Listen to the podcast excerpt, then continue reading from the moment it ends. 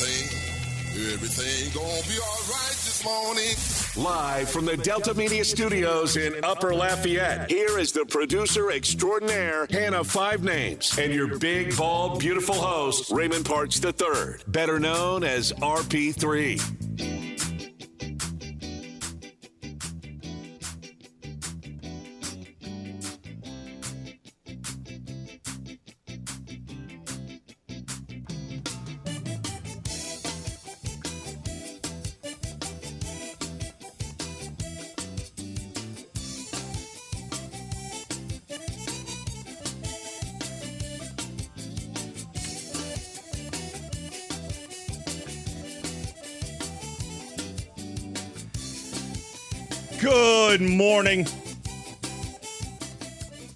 Welcome to RP3 and Company. I'm your host, Raymond Parks III, and I am broadcasting back in the game studios.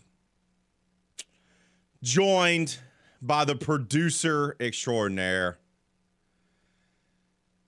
the fiance extraordinaire, and student broadcaster of the year for radio from the LABs. The one and only Hannah Five Names. Good morning. Good morning. How's it feel to see my big, bald, and beautiful mug in person and not through Zoom? It's fantastic. Starts the day off on the right foot, doesn't it? Yep. The left. Oh, man. We had a great week of shows out at Le Triomphe Golf and Country Club for the Chitimacha, Louisiana Open. We'll get to the dramatic finish that tournament had today. Jam packed edition of the show. We got plenty to get to. Rough weekend on the diamond for LSU and UL and McNeese. They all made me look bad because I said, hey, I have faith in these teams possibly going to regionals this year, all three of them. That's what I said on Friday, I do believe.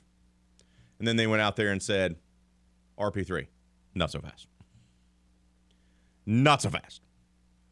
We'll break that down. We'll break the Chitimacha, Louisiana Open playoff and a first career Corn Ferry Tour victory for the winner. We'll recap that as well. We're going to talk LSU. We're going to talk Raging Cajuns. We're going to talk the latest in the NFL as well. We're going to dissect Carlos Correa making the decision to go play for the Minnesota Twins?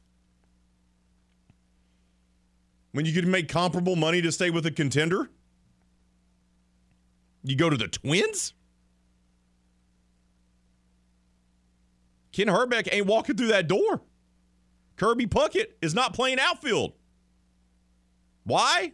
Because it's not 30 years ago and he's dead. So I'm not really for sure what the thought process was for Carlos Correa to go play for the Minnesota Twins. But we'll dissect that as well. We had three guests on today's show. We'll talk all things LSU with Jeff Palermo at 7:30. We'll talk all things Raging Cajuns with Jay Walker at straight up 8 o'clock. And our good friend from Saturday Down South, Adam Spencer, will join us to talk the NCAA men's tournament. And that's where we're going to begin. What a first weekend it was. Just, it was bananas, and it ends last night with another number one seed getting, wetting themselves a little bit by being scared. That happened a lot over the weekend.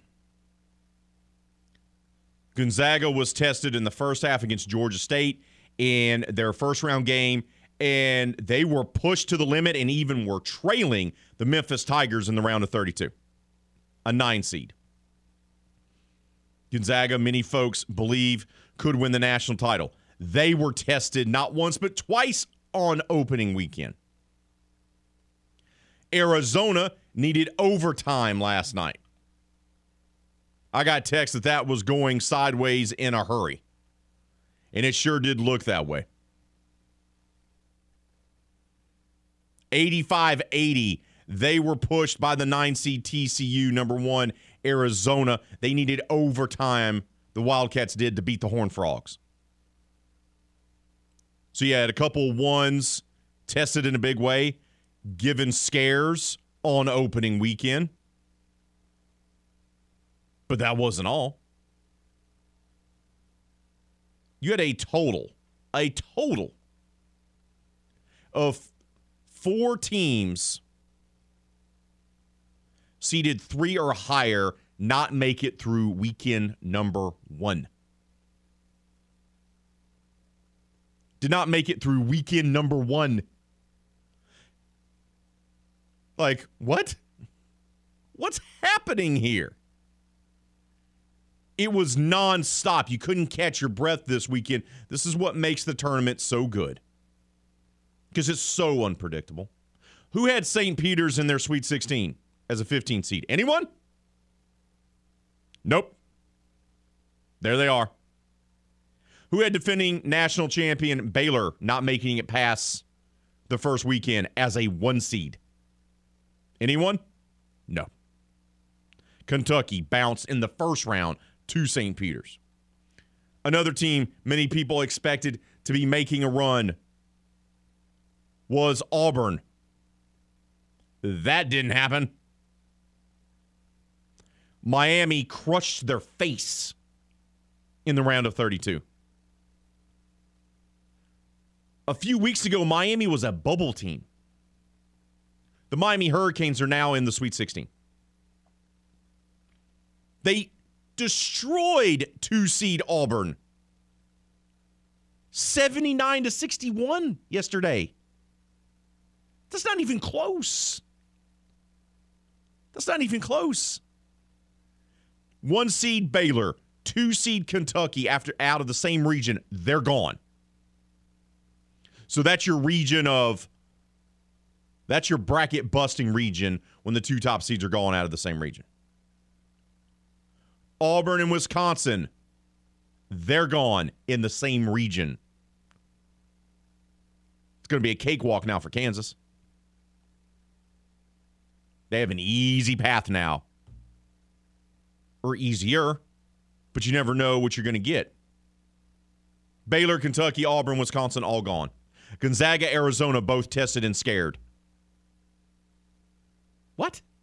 North Carolina, who I kept being told throughout the year was not a good North Carolina team. And yet, and yet, they embarrassed Duke on Coach K in Coach K's last game inside Cameron Indoor Arena that made a run in the ACC tournament. And who's in the Sweet 16? The North Carolina Tar Heels. Middle of the pack seed, yet there they are. Teams that advance to the Sweet 16, as everyone ex- as everyone had ridden. 15 seed St. Peter's, 11 seed Michigan, who knocked off Tennessee, a three seed, by the way. 11 seed Iowa State, they're in the Sweet 16. And 10 seed Miami. Get four seeds, 10 or lower, advance to the Sweet 16. What? What? It's absolutely phenomenal. And everyone's bracket is, well, let's be honest, kind of toast now. A lot of people had Kentucky and Auburn in their final four. A lot of those people would be me. Whole bottom part of my bracket now gone.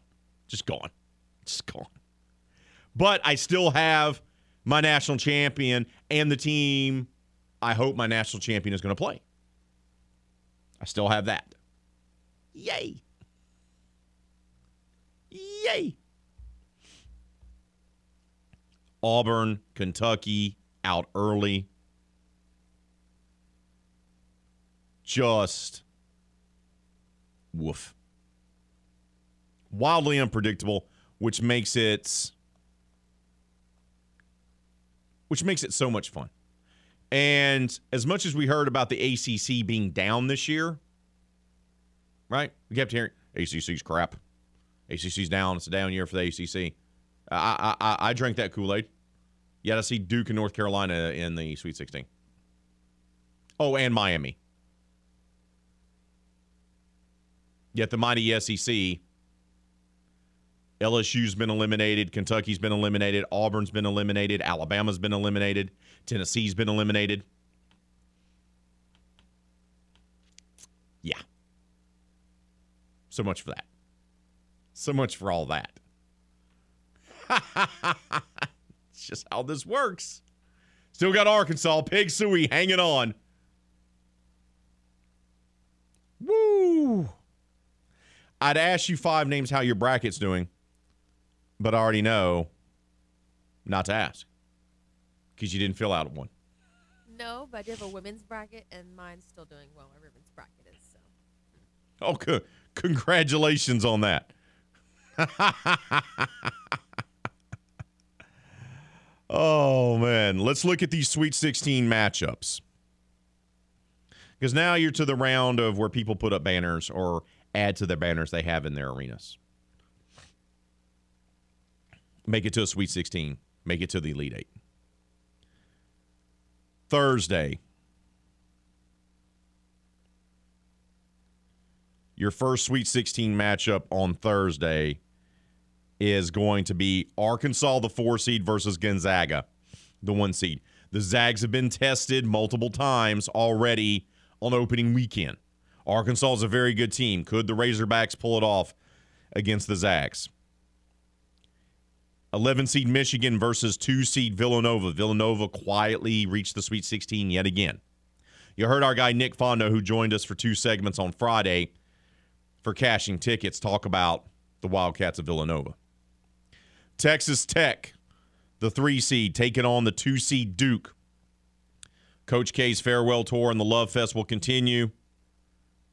Texas Tech Duke 3 2 matchup in the Sweet 16.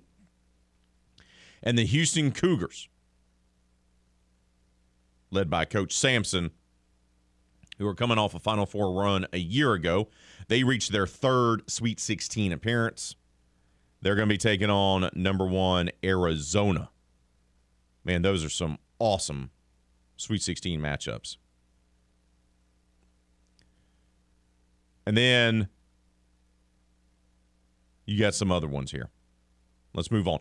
Providence, Kansas is interesting on Friday. That's a 4 1 seed matchup in the Midwest region.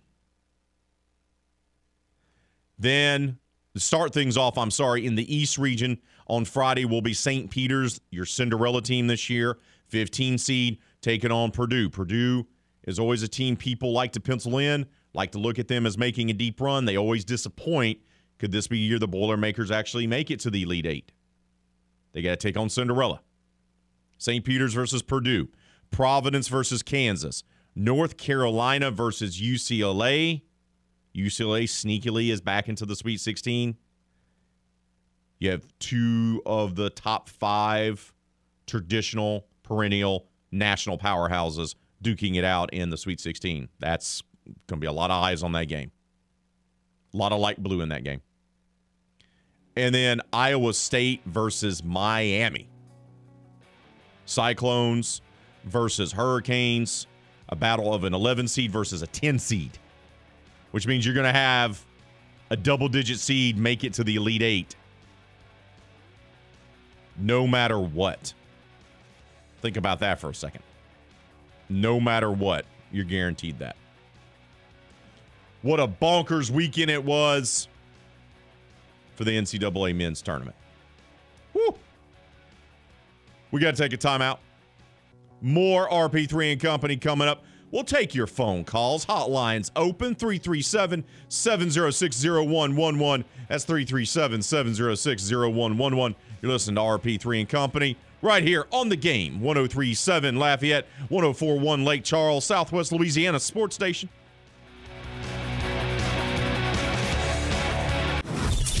RP3 is known across Acadiana as a master of the English language.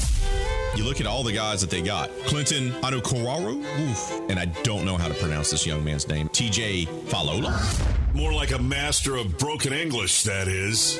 They also added an inside linebacker, Casey Wasawi. These names are killing me, man. I even practiced last night.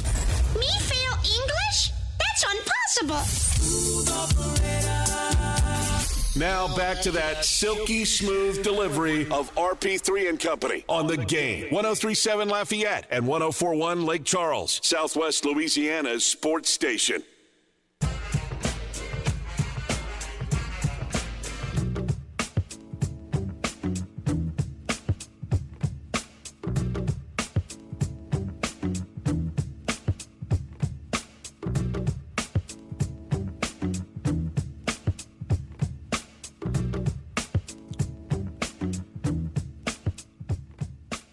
Here in Louisiana, there are thousands of miles of utility lines and gas pipelines buried just beneath the surface. Sometimes multiple lines are in one area. So, look, if you are a contractor that you've hired is digging a hole to put in a new fence, a pool, or for any other reason, you run the risk of hitting an underground line by digging only a few inches. What happens then? Maybe you only knock the power out for your entire neighborhood, but sometimes there's an explosion with injuries and even death. It happens every single year. There's a very simple way to avoid it.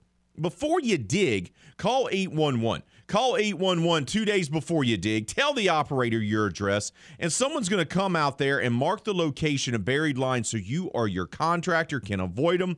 It's simple, it's free of charge, and it's the law. Louisiana 811 operates 811 as a public service and to promote public safety. Louisiana 811 and the game 1037 Lafayette and 1041 Lake Charles reminds you call 811 and know what's below before you dig. Woo. NCAA tournament. I'm looking at my bracket here. I got that one right. I got that one right. I got that one right. I got that one. I have all Sweet 16 teams in the West correct. So that's something, right? I picked that a winner. See, oh, I picked that one a winner. I did not pick that. That was that was incorrect. That was that was failure on an epic scale. So, I'm still good in the West region, five names. When I go down to the East though, oh no. Oh no. Oh, that's that's wrong and that's wrong. So the two teams I had playing for the Elite 8 are now gone, Baylor and Kentucky. Oh, I had Vodtech winning that first round game too. That's no good. That's no bueno. So, yeah, there's a lot of there's a lot of that's that is the region of Paul as Foot would say. Over here, I got that one right. I did not get that right. I got that one right. So that's something. I did not get that one right. Oh man, I missed this one too. Oh goodness. That's that's no good. I got I got that one. Oh, I missed that. Oh, got that. Got that. Missed that. I'm I'm looking to see how many Elite Eight teams I actually have left, and right now, one, two, one, two, three, four. I only have four of my Elite Eight left. That's it. That's it. Four of the Elite Eight left. Still have my national t- championship matchup, but the rest of it uh, did not happen. Did not happen. That is, you know, just, just not good. Not good. Just, yeah. And I missed this one too. That's an X. That's an X. That's an X. Look at all of that failure. every every year, every year, every year. This is just gonna hold this up to the camera for all the folks watching on the simulcast. We appreciate you on this Monday morning watching us on Stadium 32.3 and 133 on LUS Fiber, but that, that that is a lot of failure going on. I still have my national championship matchup, but I only have four of my four teams left for the Elite Eight and I got the national championship matchup, and only two of the final four. Just, I drank the SEC Kool Aid this year. That's what I get for that. Fail by me. Fail by me. Good job. Is that what you just told me? See, I can't Hey, get thank burned you. out there because I didn't make one. So yeah, yeah, you can't you can't share in my misery. Thank you. I appreciate you so much. and but no one will share the the women's bracket with me. So if I lose, I lose lonely. Uh, one of the teams that did not survive in advance, of course, were the LSU Tigers. They lost 59 to 54 in the opening round to Iowa State. I thought for sure we'd see an inspired performance by the Tigers. I really did. I, I thought they were going to play with a lot of emotion. I thought they were going to come out and at least beat Iowa State. It was a favorable matchup for them, and they were the more athletic team, but that didn't matter.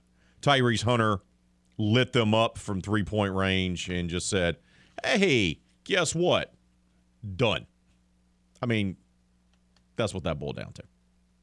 Done. Lit them up and sent the Tigers home packing early. He just shot the heck out of the ball. Credit LSU for coming back because they were down by 11 points in the second half. But Tyrese Hunter was just too good. And now LSU turns tries to turn the page. They have recruits left and right that are decommitting or reopening their recruitment. That's happening for the team as they try to figure out who their next head coach is going to be and who they figure out if they're going to be suspended, if they're going to have scholarship reductions, what's going to happen, punishment courtesy of the NCAA. The LSU women, meanwhile, well, they received a bit of a scare. They opened up the NCAA women's tournament on Saturday at home in the PMAC, and they were down, and they were down late. Jackson State, the SWAC tournament champions, they were not playing around. They were not intimidated. They did not care about Kim Mulkey. They did not care about LSU. They were coming in there with a chip on their shoulder. They wanted to pull off the upset. They nearly do it, but credit Mulkey's team for finding themselves and finding their shot late as they pulled out the 83 77 win over the other Tigers from the SWAC. And now Kim's team will host Ohio State inside the PMAC tonight. Tip is set for 7 o'clock. And Kim Mulkey afterwards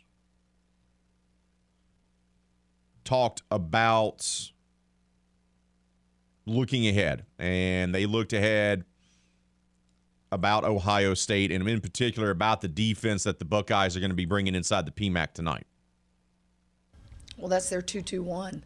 I thought that um, the front of their 2 2 1 created a lot of problems. They would try to beat it on dribble penetration and they would trap and turn it over.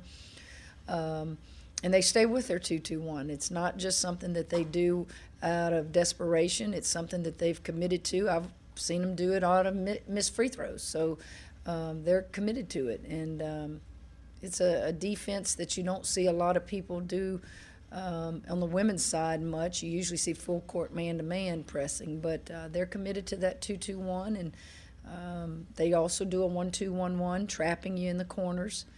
Uh, and then they drop back to man, and then uh, I've seen a little 3 2 and a little 2 3 zone. You can't reinvent the wheel, there's only so many defenses you can do. They're not going to change who they are, we're not going to change who we are. And um, So there you go. I mean, she she knows that it may be not a favorable matchup for her team, but she's like, hey, they're going to play what they're going to play. We're going to play what we're going to play. And for her team, the seniors, you know, it'd be their final time tonight playing inside the Pete Maravich Assembly Center. And she spoke about that afterwards. Haven't talked to the seniors about that. I'm sure it goes through their mind that that'll be the last game tomorrow that they'll ever uh, play here, but I haven't discussed it with them. Um, we just been in the film room working, and uh, win or lose, it'll be emotional for them. I, I know uh, it has to be. I mean, you're human, and to think that, but you don't let that become the focus. The focus is Ohio State. Focus is Ohio State Sweet 16 berth is on the line for the LSU women's basketball team. And, you know, Kim afterwards talked about, you know, how fun tournament time is for coaches and players. Ohio State wasn't even in the playoffs last year, right? Sanctions, right? Self imposed sanctions. You think those kids aren't excited to be playing? It, that's why this basketball and March Madness, to all the people who love other sports, this is fun. You have Cinderellas.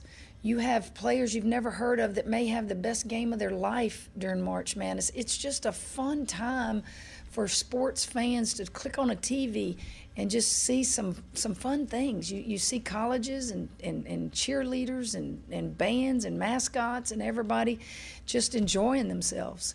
And um, it, it doesn't get any better than March Madness. It doesn't. She's not wrong. She's not wrong. There's upsets on the women's side as well. Iowa got knocked off over the weekend. So brackets are busted on that side of the ledger as well. So the LSU women's basketball team will host essentially Ohio State tonight at the PMAC, and a berth to the Sweet 16 is on the line. Should be one heck of a game. Some contrasting styles there. Be interesting to see how Kim Mulkey's team responds. Woo. Good start to today's show. Excellent start to today's show. When we come back here on RP3 and Company, we'll unveil the poll question of the day and we'll give you a recap from the Chitimacha, Louisiana Open presented by Mistras. Came down to a playoff hole. We'll talk about that next, right here on the game 1037 Lafayette, 1041 Lake Charles, Southwest Louisiana Sports Station. RP3 grew up dreaming of one day playing right field for the Atlanta Braves, just like his hero, Dale Murphy. I wanted to grow up and be Dale Murphy. Little Raymond, though, wasn't quite the caliber of athlete of his childhood hero, as his lone highlights as a ball player were being beamed twice in the head. That actually explains a lot. Back to more RP3 and Company on the game. 1037 Lafayette and 1041 Lake Charles, Southwest Louisiana's sports station.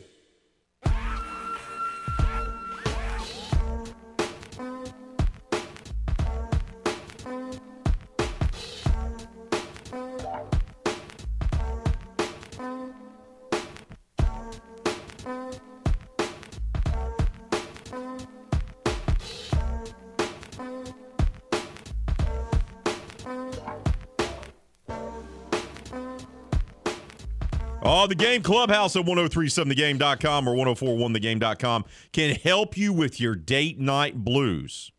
Listen up, that includes you five names. That's because once you become a member of the Rewards Club, you will have the opportunity to win excellent, stupendous prizes, like a $50 gift certificate to Half Shell Oyster House. That's right, $50 gift certificate to Half Shell Oyster House. We want to help you take your lady out for some delicious seafood. But you can only win that $50 gift certificate to Half Shell Oyster House by joining the Game Clubhouse at 1037thegame.com or 1041thegame.com. So go sign up today. It's free to do so. Ooh, little date night, Half Shell Oyster House. Maybe you should uh, bring it up in conversation to your fiance, five names. And be like, hey, you know, we got this great deal we're giving away through the clubhouse. Half Shell Oyster House. But doesn't that sound nice? Just drop little hints, little crumbs, so to speak. You know, as soon as I say that, he's gonna go, "Well, can I not win? Cause I'm marrying you." And I'm gonna go, "Yeah, Or, or he could just take you to Half Shell Oyster House for a nice date night. good." I told him. How about I mean, that? I mean, then again, How about that? his birthday is tomorrow, so somehow I'm gonna learn how to cook a steak on on the pan on the stove. 'cause I don't like using the grill because I don't want to catch something on fire. so, anyone has any recipes for making steak on the stove? Hit me up because I'm making them tomorrow. Oh, shout out to you, five names. Shout out to you. We have a poll question of the day. I told you we would unveil it. I'm not a liar. I'm many things. Overweight, yes. Bald, yes. Beautiful, absolutely. Especially when I have a golf club in my hand, as it was well documented at the Chitimacha, Louisiana Open Pro Am afternoon edition last Wednesday. But one thing I'm not, I'm not a liar. Got a poll question of the day to unveil to let you know about. Some of you have already seen it. Some of you have already voted on it. And dare I say, some of you have even left comments. How surprised were you that Carlos Correa, a two time All Star, Gold Glove winner, World Series champion, Rookie of the Year, leaves the team that drafted him number one overall out of Puerto Rico and to go play for the Minnesota Twins? The Twins? Come on now. You left a contender to go play for the Twins, and his contract is not that much more than what the Astros were willing to pay. We're talking probably less than $5 million. And Carlos gets to opt out after a year. Like he can go play for Minnesota, and then he has a built in in his contract to opt out after year one and year two. So it's essentially a one year deal. You left Houston. You left the guys that you came up with. You left the guys that you went to three World Series with and won one in 2017 to go play for the Minnesota Twins? I don't get it, man. I don't get it. I don't get it. I hear Minnesota is lovely. Tom Poehler, who works up front here at Delta Media in the television division, who we played the pro am with. He was I was paired up with him for our pro am. He's originally from Minnesota. I hear it's lovely. But are the Twins in better shape to be a contender this year than the Astros? No. So I don't get this move, man. It's not an enormous amount of money. You don't get a ton more money. The money's not significant. You're not going to go play for a team that's a contender. I mean, does Carlos Correa just love Target? He wants to go play at Target Field? I don't know. It's curious to me. I was surprised. I was surprised that was the team. That's our poll question of the day. How surprised were you that Carlos Correa chose to sign with the Twins? Very surprised, 43% of the vote. Not surprised, 43% of the vote. Who out there is voting on this saying that they knew it was going to be the Twins? I think some of y'all fibbing this morning. 14% say slightly surprised. Let's see get to some comments. JPK the OD. Not at all. Perfect setup for him. Short term deal, setting up his mega retirement deal in a couple years. But it's Minnesota, JPK the OD. You could have signed a short term deal with opt outs with the Astros. Ton says it's surprising only in that there's no real championship chasing there. It's not surprising when you think of the cash he was offered. Yeah, but the cash was not that much different. Brad on Twitter has chimed in. Don't care. I saw Kim Mulkey's former team went down in the second round. Nothing against Baylor, but it'll be funny if LSU advances to the Sweet 16. Brad inserting NCAA women's tournament discussion into the poll question of the day about Major League Baseball. Fans of our show, don't you ever change. Don't you ever change. We appreciate and love the fact that you see a poll question, you go, you know what? I don't care about that. I want to comment about something else. Here I am. Hear me roar. Keep those votes coming on our poll question of the day. Keep those comments coming on Facebook and Twitter. oh, y'all are awesome. Don't ever change. Seriously. Let's talk a little Chitimacha, Louisiana Open presented by Miss. We were there all week broadcasting our shows RP3 and Company, Footnotes, and our new show Crunch Time with Miguez and Mesh. Entertaining tournament as always.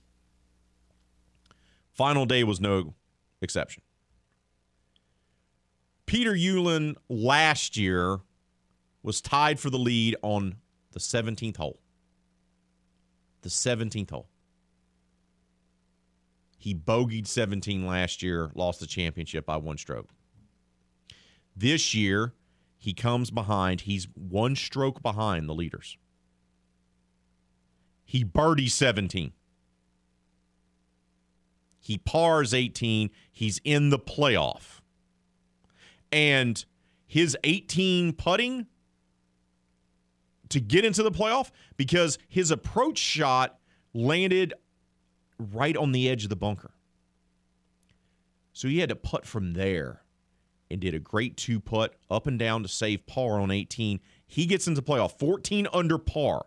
And joining him in the playoff was not the guy that he was playing alongside. That young man missed his par putt on 18. It was a gentleman that had already turned in his scorecard earlier because he wasn't part of the leaderboard to start round four. But he shot five under. Carl Yuan from China shoots a five under on Sunday, puts himself in position, 14 under par. He's your early leader. Then it's going to be him and Peter Uihlein for the playoff. They have to go back to 18, and you keep doing that. At the Chitimacha, Louisiana Open, it's on the 18th hole over and over again until you find a winner. The last time we had spectators at the tournament, we had a playoff, 2019. They both tee off great tee shots right in the middle of the fairway. You couldn't ask for more. And their approach shots were great. Carl's maybe 12, 13 feet away. 12 to 13 feet away from the hole. Peter gets even closer. He's within probably seven to eight feet. They both have opportunities to birdie. Carl goes first. He drains his putt. Birdie. Now the pressure's on Peter. He checks it out and he just pushes the putt. Pushes the putt. And Carl wins the Chitimacha Louisiana Open presented by Mistras in a playoff. Peter Uihlein, meanwhile, has to finish as runner up a second straight year. It's a tough pill to swallow. Tough pill to swallow.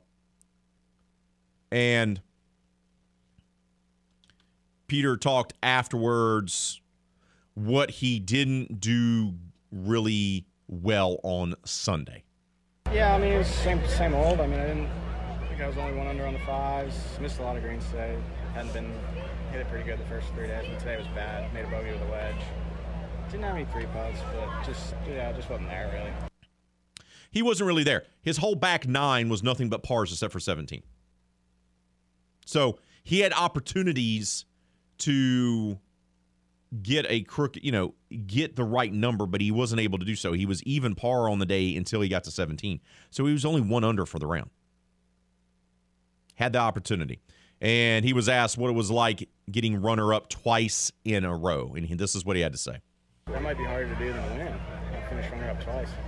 Um, I did that actually weirdly enough in junior golf. This Orange Bowl event down in Florida, I finished runner up three straight years, and I think that was more impressive than actually winning. So, um, yeah, back-to-back seconds is is what it is. Um, but yeah, I mean, I enjoyed my time, and uh, I like I like coming here. Hopefully, hopefully I don't see you guys. Hopefully again, you don't see us again. but, uh, I like it. So I'll be back in Zurich in whatever, a couple weeks or so. Gracious loser. Gracious loser. Tough spot for Peter to be in. Carl, meanwhile, first win on the Corn Ferry Tour. He also did it on his birthday. It was technically his birthday in China when they uh, gave him the trophy, and it's technically his birthday in the States right now because of the time difference. And he was asked what it was like winning the championship on his birthday. Oh yeah, of course it is. My wife said uh, when the birthday boy got to win one, so I really believed in her, and uh, I did the whole day, even though I was uh, feel feel bad to start, but uh, yeah, I was really happy how I played today. And he was also asked, how did it feel to finally come out on top in winning a championship? Definitely a lot. I mean, first those two top three finish, I came really close to the win as well. Uh, even though I didn't get a job done, but I learned a lot from those and uh, really improved it in the like last couple weeks. Have a better mindset, better better stuff coming down the, the stretch. So I know what to do a little better, and uh, glad I performed and uh, got it done this week. So, congratulations to Carl Yuan on winning his first Corn Ferry Tour event. He got the big check, he got the big trophy that weighed like 40 pounds. Massive thing. And shout out to Danny Jones and company, all the volunteers, all the people there at Triomphe Golf and Country Club, all the people that helped put on this event. They did a sensational job. Spectators were back. It was great seeing the grandstands full on 18. Another successful week for the Chitimacha Louisiana Open presented by Mistras. We got to take a time out, wrap up hour number one coming up next right here on the game. 1037 Lafayette, 1041 Lake Charles, Southwest Louisiana Sports Station.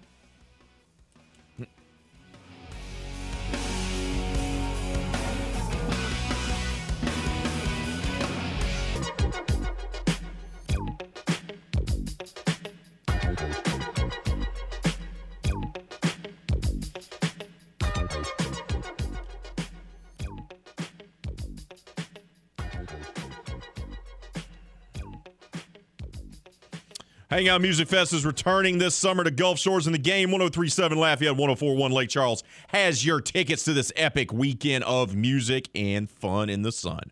You can score VIP passes by becoming a member of the Game Rewards Club at 1037thegame.com or 1041thegame.com. Don't miss the return of Hangout Music Fest featuring Post Malone, Halsey, Megan Thee Stallion, and of course Kevin Foote's favorite, the Doja Cat.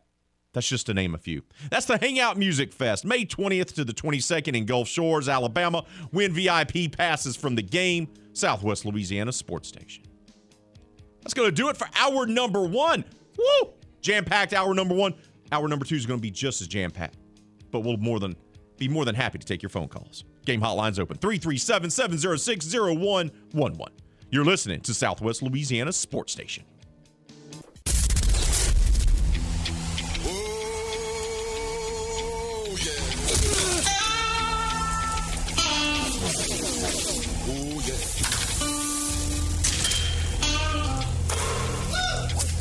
Everything, everything, everything gonna be alright this morning. Live from the Delta Media Studios in Upper Lafayette, here is the producer extraordinaire, Hannah Five Names, and your big, bald, beautiful host, Raymond Parks III, better known as RP3.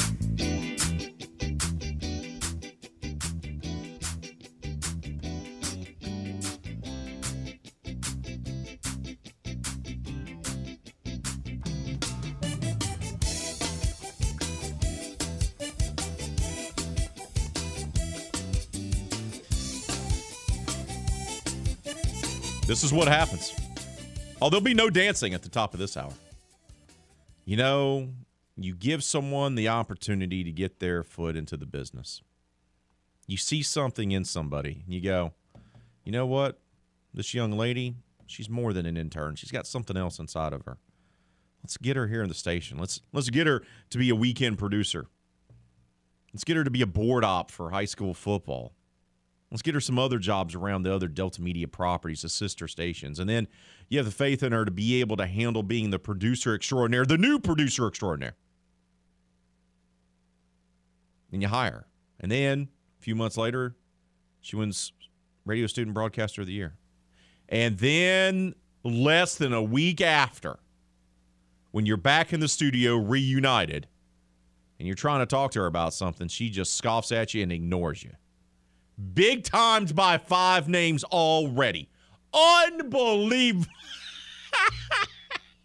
I know not. Yeah. you should see your face right now.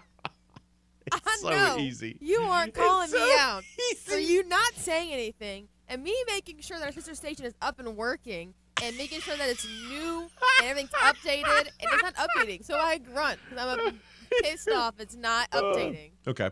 It's on me. Yep. Yep. on me, man. Yep. So easy. It's so easy. Number love five names. Aren't you glad I'm back in the studio with oh, you? yes. So excited the lights are back You know how many times Foote and I, by the way, Kevin was out covering the tournament for the Advocate. So he's out there all weekend just like I was. So, you know how many times during the tournament when we had people that were just listening to the station, fans of the station, or people that Kevin knew, asked about you? Where's five names? Where's five names at? I was like, we're, we're letting five names have a day off. she she was already out for the shenanigans on Wednesday for the pro am, documenting your yours truly. That was uh that was a sight to behold. That was a sight to behold. So We literally walked all that way to come find you, and you hit the ball 14 feet. you're correct. you. It was not. It was. It was not amazing. It was like, oh, that was a great 45 minute trek, man. You got your steps in. Think of it that way, and you got to see me embarrass myself. So that should have been worth it right there. My watch literally lit up and it says, Are you starting a workout? And I was like, Might as well be. That is uh, phenomenal. That is phenomenal. Good job, five names. I tried. Great job. Great job. Proud of you. Oh, man. What a weekend. What a weekend, right? Chitimacha Louisiana Open presented by Mistras goes to a playoff hole on Sunday. Carl Yuan of China wins the tournament. His first win on the Corn Ferry Tour. Got to give a shout out to Sam Burns, former LSU star, repeating as the Valspar Championship champion. That was the PGA Tour event that was going on this past weekend. He won that in a playoff. So he had plenty of golf to focus in on. Of course, you had the NCAA men's tournament and women's tournament going on.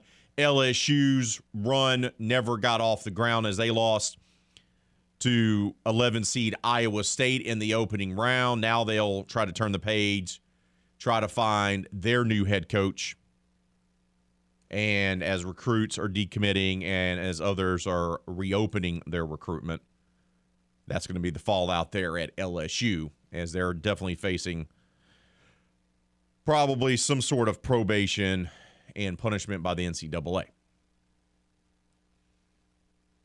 The tournament itself, bananas. Baylor, one seed, gone. Kentucky, Auburn, both two seeds, they're gone. They don't even make it past the first weekend. Wisconsin, Tennessee, three seeds, they're gone. Unbelievable. Just an unbelievable, great start to the tourney. You had four seeds seeded lower than 10, including 15 seed St. Peter's, make it to the Sweet 16. You got some great Sweet, Sweet 16 matchups and elite, possible Elite 8 matchups as well this coming week. Yeah, the tournament going on. Bracket is officially busted for you, boy. Just, I mean, I still have my national championship match between Gonzaga and Arizona, but I only have four of the Elite Eight teams. I only have four teams that are possibles to even making to the to the Elite Eight. So, yeah, the bracket, mm, it's not looking good, Bob. It's not good. You It's told me good. I had to do one. I was like, no, I do one. So I went from the first like four or five matchups that we had already had played, and I made the rest of it. I'm doing pretty good. Oh, oh, oh, look who's feeling good about themselves. Good for you. Take, do be a little braggadocious this morning. I still, well, the championship teams I had are they're not there anymore. I had Baylor and Auburn, but of what's left, running around it is doing pretty nice. There you go. There you go. Oh, man. As for the diamond, we already told you Carlos Correa, for some reason, decided to uh, pick the Minnesota Twins, signed a deal with them. I know he's getting paid a lot of money, but he could have paid comparable money by the Astros and still be with a contender. Is Minnesota a contender? I know they've made some moves this offseason, but I don't see it. And it was a rough weekend on the diamond, wasn't it? For multiple teams. LSU loses two of three at Texas A&M to open up. Uh, I'm sorry, at home against Texas A&M to open up SEC play, and they nearly lost Game Three. They they salvage Sunday's game by coming back and winning it to avoid being swept. But that's not the optimal start to SEC play, and I've talked about it over and over again. We're going to find out a lot about LSU when SEC play comes around. Not a great start for the Tigers. It was even worse for the Cajuns. They opened up Sun Belt Conference play, Matt Deggs' team did, by being swept by Troy. Swept. Ugh. The pitching is the big question mark for this team. Bullpen in particular is a big question mark. It raised its ugly head over the weekend when they were in Alabama for that Sun Belt Conference series. Pitching is also an issue for LSU, by the way.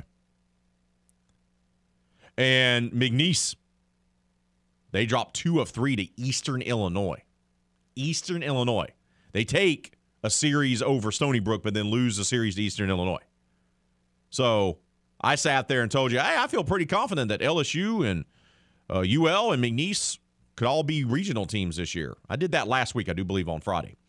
I was proven to be a little premature with my confidence in those three teams because there's still plenty of work to be done there. Let's head out to the hotline. Welcome on our guy, Doug, who's been patiently waiting. Doug, good morning to you, brother. How are you, my friend? Morning, morning, Ray. Uh, finally back to work, huh, brother? Oh, oh, oh. yeah. Oh, I'm back at working. And, and, and the work wife is cracking the whip, brother. I know. Well, you left her holding the bag for a week, man. She had to do all the work. I mean, what, what do you expect, you know? you should have come in this morning with some breakfast or something, you know, bowl of cereal. Oh, oh, Doug, I should have. My man calling me out. Hey, brother. uh, okay, I, Hey, that's fair, bud. That's Uh, fair. Well, well, you know, Ray. You know, you know, you know. I love Hannah, man. Uh, somebody's got to back her up. Listen, Ray, you were right. I, I want to uh, back you up on your comment at the beginning of the season. The Tiger baseball, when uh, after that main game, you were telling everybody to pump the brakes on this Tiger team, and you're exactly right. I mean, it was just terrible. I, I just don't get what Coach JJ's doing. I, I, the way he goes through that bullpen is just is mind-boggling. Why I, why use so many pitchers in a game? It's, I can't understand. And money. I don't know if money's the Friday starter, Ray, and I don't know who could be the Friday starter. It, it's just they- they got a good offense. They got they're good at that. The pitching is uh, they got to settle down and figure out their the pitching lineup. Uh, and the Lady Tigers, they go and uh, win the series against the number two team in the nation, and they go to Texas and they get swept by Texas. Uh, it's like, man, I tell you, it was a terrible weekend for baseball, Ray. I was frustrated. Yeah, and anyway, welcome back, Ray. Thank you, bud. Thank you. Doug is, you know, if you become so famous where you're going to need security detail, Doug leads it. Doug's your guy. Oh yeah, he's been my guy since I was working Saturdays. yes. He was so upset when he said I was leaving. I was like, "You're saying I have to call during the week now." He's like, "Well, I do, I do. I'll make sure I call in the morning." I said, "Okay." he is my number one fan. Out of all of our listeners, number one fan is him. Number one fan. Acadiana comes in a second. There we go. Number one fan. Number one fan. Yeah, it was. Look, LSU dropping two or three to to Texas A&M. Cajuns getting swept by Troy. McNeese dropping two or three at home to Eastern Illinois. Raging Cajun softball needed everything they they could muster to win the series. They dropped another game. This is back to back weekends. And and Foote can talk on speak on this a little bit more because he's your Raging Cajun softball expert. I've covered the team, but I'm not nearly the expert that he is. Uh, Georgia State and Georgia Southern are two of the worst programs in the conference, and the Cajuns have lost a game to each one of those teams. They typically don't lose at all to those teams. I've said it before. I fully expect Gerry Glasco's team to get better as the season progresses. They're going to drop a Sun Belt Conference series. that streak of now up to 66, right, consecutive Sun Belt Series victories for the program, that's going to get snapped this year. It just is. They're too flawed. They're too young and they're too flawed. And where are they going to get quality wins? Like we're getting to the point with them dropping games against wildly inferior competition that they may not they're, they're in danger if they don't win the Sun Belt Conference tournament not getting into an NCAA regional because they haven't beat anybody. They haven't defeated anyone that's worth note. The opportunities they've had against LSU twice, Alabama twice, Texas twice, they lost all those games. And now they're losing, they're winning the series, but they're losing matchups. And it's a it and it's taking work to win these series. It's not the effortless performance that we expect from the Raging Cajun softball team. They're having to work at it. Having to work at it. So Whew. And then LSU, LSU softball. All around on the diamond, it was a bit of a pabon weekend, as they like to say. Poll question of the day. We asked you. It's about Carlos Correa. How surprised were you that Carlos chose to sign with the Twins? 50% of you say very surprised. 29% of you say not surprised. 21% say slightly surprised. Robert Duplashan just has a very what I call efficient comment. What an idiot. Dot dot dot dot dot dot dot dot. I mean, I get it. He's going to make an enormous amount of money and he can opt out after one year and then hit the free. I think I think that's the part of it, right? I don't know why the deal broke down. We'll find out as the week progresses when we talk to people that cover this team, and they'll be able to kind of kind of figure it out for us and report it to us. I'd be willing to bet you the Astros didn't want to do the opt outs. This feels like not a player move. This feels like an agent move saying, hey, yeah, we'll take this much money, but we want to opt out. We want to have the abilities to opt out if we choose to. And if you're the Astros, you're like, well, no, we're putting this deal on the table. Just take it. Let's let's run this back. Let's do this again. The agent wants his client to be able to hit the free agent market yet again in a year or two years. This is what this is about. Oh, has contracts gone up again? Oh, did my guy have another all star season? Well, guess what? His rate just went up. Time to hit the free agent market again. This is what this is about. This is exactly what it's about shortstops, all star shortstops who can hit are premium players. Carlos's agent has stepped in and said, "Well, I'm going to give my guy an opportunity not once but twice in the next couple of years to get out of this contract, which he's getting paid an enormous amount of money for, so he can get even more money." This is an agent move all day long. And once again, Twins are a nice organization. They have some history. They have had postseason failure for 20 years. Can Carlos turn that around, being to three World Series? Possibly. Maybe. Sure. Maybe they can get to the postseason. Maybe they can do some damage. Or maybe they'll be barely 500. I don't know. It's a curious move. It feels like the type of move the agent convinces his client to make for financial reasons. Because if you were looking at staying in Houston on one of these short term deals, staying in Houston, getting paid an enormous amount of money just to come back for a year or two to stay in Houston, get another champion, uh, chance to win a championship, and then become a free agent again in a year or two. That's the move. That's the one that makes sense. Going to play for the Minnesota Twins? I don't know, man. I don't know. Seems off. Seems a little odd. Seems like this is the type of move that has an agent's fingertips, all fingerprints all over it. All over. We got to take a timeout.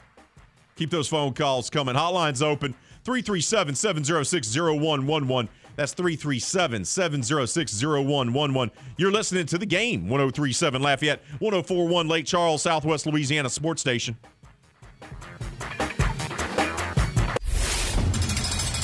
Time to open up the vault for the games this day in sports history.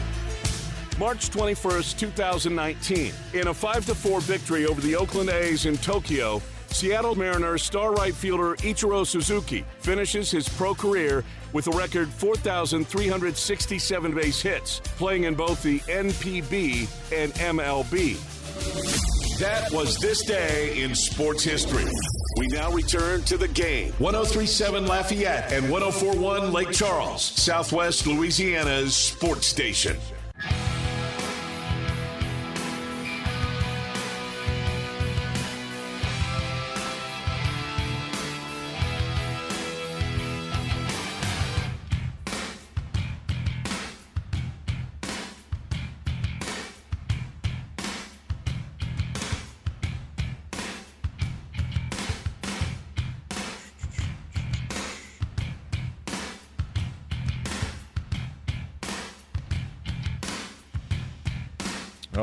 Welcome back to RP3 and Company. I'm your host, Raymond Parks III, better known as the RP3. The big, bald, and beautiful one. Woo! Good start to today's show. Good stay. Good start to today's show. Good response on the poll question of the day. Got a phone call from Doug. Always makes our day better. The producer extraordinaire and LAB student broadcaster of the year for radio is already cracking the whip now that I'm back in the studio. She's not putting up with my shenanigans. Not going to tolerate them. Nope. Not going to do it. Keep those votes coming on our poll question of the day. If you'd like to call and support Hannah Five Names whipping me back into shape, feel free to do so. Hotlines open 337 706 0111. So much happened over the weekend. We've spent a lot of today's show talking about the NCAA tournament, the absolute madness that has been. Four teams seeded lower than 10, including 15 seed St. Peter's, has advanced to the Sweet 16. A one seed, two twos, and two threes didn't even make it out of the first weekend. Not a great time to go chalk on the old bracket, as your boy RP3 did. LSU, of course, eliminated early they don't get out of the first round as they lose to Iowa State, the lower seed, back on Friday up in Milwaukee. The women's team receives a scare on Saturday inside the PMAC from Jackson State, but they pull out the victory there. And they'll play Ohio State tonight inside the PMAC with a berth to the Sweet 16 on the line.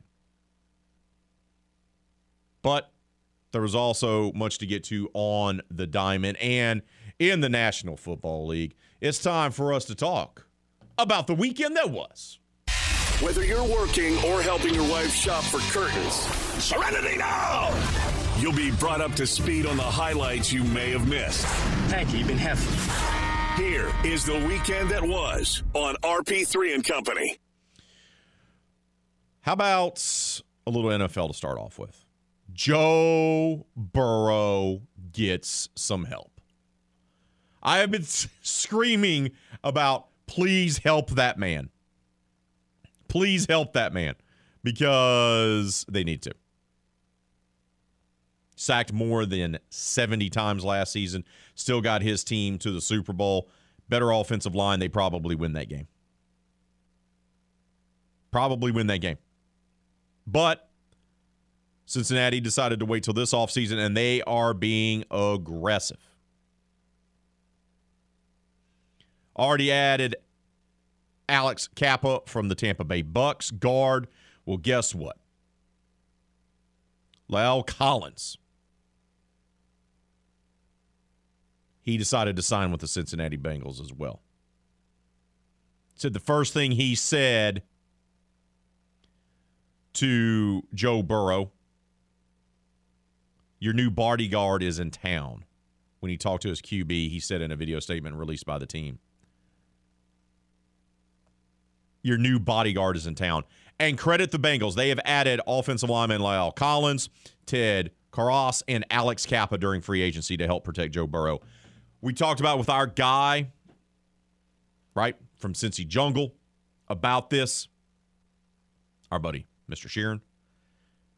About they needed to go after and sign, either sign, trade, or draft at least three offensive linemen. And here we stand, March 21st, and credit the Cincinnati Bengals. I didn't think they had it in them to actually be invested in protecting their most valuable asset, their franchise quarterback, Joe Burrow. Three new offensive linemen coming in, reshuffling that offensive line. That is awesome to hear. For the Saints, missed out on the Deshaun Watson sweepstakes as he went to Cleveland. What? The Browns are going to make him the highest paid player.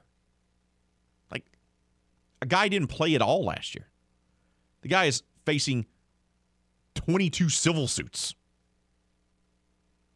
He's going to be suspended. And the Browns gave up a ton of picks and they're renegotiating his contract and they're going to make him the highest paid player. Okay. What does that do for the quarterback shuffle? We don't know yet. Jameis Winston is still probably number one target for the Saints, but the Indianapolis Colts are interested as well. I think it's going to depend on where Baker Mayfield goes, to be perfectly frank with you. Because rumors are the Colts and the Seahawks both have expressed an interest to trade for the former starting quarterback of the Cleveland Browns and Heisman Trophy winner, Baker Mayfield. But the Saints could be in the mix too. So we're about to find out in a few days here what's going to happen with the Saints. I know Winston is their priority, but with flirting with Deshaun Watson, did that open up the door for another team to come in and say, "Hey, you know what? If that team wanted you, they would have gave you a contract, Jameis. They wanted that other guy instead. They wanted that other guy instead, man. We want you. Here's a contract. Boom. We want you to be our starting quarterback. So we'll see what happens. We'll see what happens with the Saints and their quarterback situation because that was the danger of trying to gamble to get Deshaun Watson. Do you open up the door for another team to poach Jameis Winston, and then you turn around, you don't have Deshaun Watson or Jameis Winston, and then you're sitting there going, "Oh, what?" Hopefully that won't be the case, but you open up the door for that to happen. Matthew Stafford got paid as well over the weekend. Rams locked him up as expected. That was going to happen. And the whole narrative on Stafford now has changed, right? He led the team on a playoff run and helped them win a Super Bowl. Rams also have added Allen Robinson. But over the weekend, the Rams and Matthew Stafford are closing on contract extension. Massive deal. $160 million contract extension. They lock up Stafford, who will likely now retire as a member of the Los Angeles Rams. So, plenty of money flying around in the National Football League. Nothing involving the Saints. Something to keep an eye on. What's going to happen with Jameis Winston? Is he going to be poached by someone else? Oh, and Terron Armstead apparently is flying down this morning to South Florida to Miami to go interview and be wine and dined by the Dolphins, who are looking to improve their offensive line. So, you, you gamble, you try to get Deshaun. I get it. I understand. But there's a lot of other uh, pieces now going. If Armstead now leaves and goes to the Dolphins, now you got to find a new left tackle. Who's that left tackle going to be? Are you going to move Ramczyk over? Or are you just going to have Hurst play at left tackle and maybe draft uh, a younger player in the draft to do that? Can you bring back Jameis Winston? How much is that going to cost you now? Because there's teams out there that need quarterbacks, in particular the Indianapolis Colts. And if they don't get Baker Mayfield, what happens there? If you're the Saints, do you get Baker Mayfield? Do you still try to make a run at Jarvis Landry? Reports all the Browns want Jarvis Landry to come back. Well, now you got Deshaun Watson. If you're Jarvis Landry, do you simply go back to Cleveland instead of coming home? The Deshaun Watson decision to go to Cleveland is going to have ripple effects. Going to have ripple effects. So we'll see. We keep an eye on those things, give you any updates as they occur, especially any updates involving the New Orleans Saints. But we got to take a time out. When we return, we're going to talk all things LSU. Bad weekend on the diamond for the Tigers.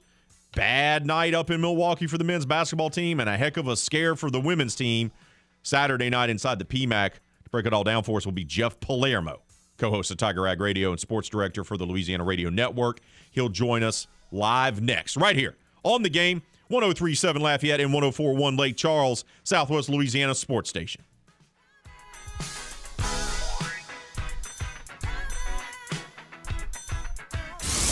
RP3 and Company, we talk about the sports you know and love baseball, football, basketball, and soccer. Isn't this great, man? I love soccer. Here we go, Galaxy. Here we go. Okay, maybe not soccer, but we'll try to do our best. Back to more knowledgeable sports talk with RP3 and Company on the game. 1037 Lafayette and 1041 Lake Charles, Southwest Louisiana's sports station.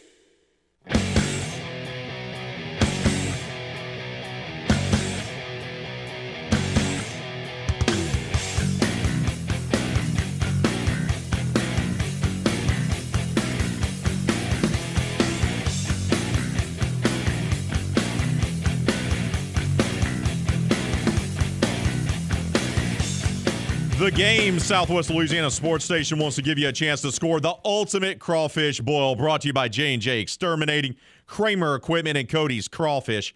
You can win two sacks of live crawfish, a pot, a burner, a paddle, an ice chest, a tumbler, chairs, a $500 Visa gift card, and tickets to a Houston Astros game. What?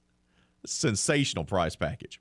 Sign up today for the Game Rewards Club at 1037thegame.com or 1041thegame.com so you can score the ultimate crawfish boil from J&J Exterminating, Kramer Equipment, Cody's Crawfish, and the Game 1037 Lafayette and 1041 Lake Charles. Ultimate crawfish boil. Woo! Had some boiled seafood over the weekend.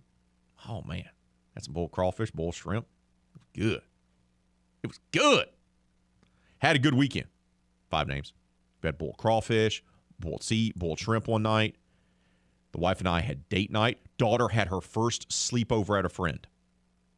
Monumental. We'll talk more about it later. I know you're going to want to know all the details, all the deets, as they like to say. It was sensational.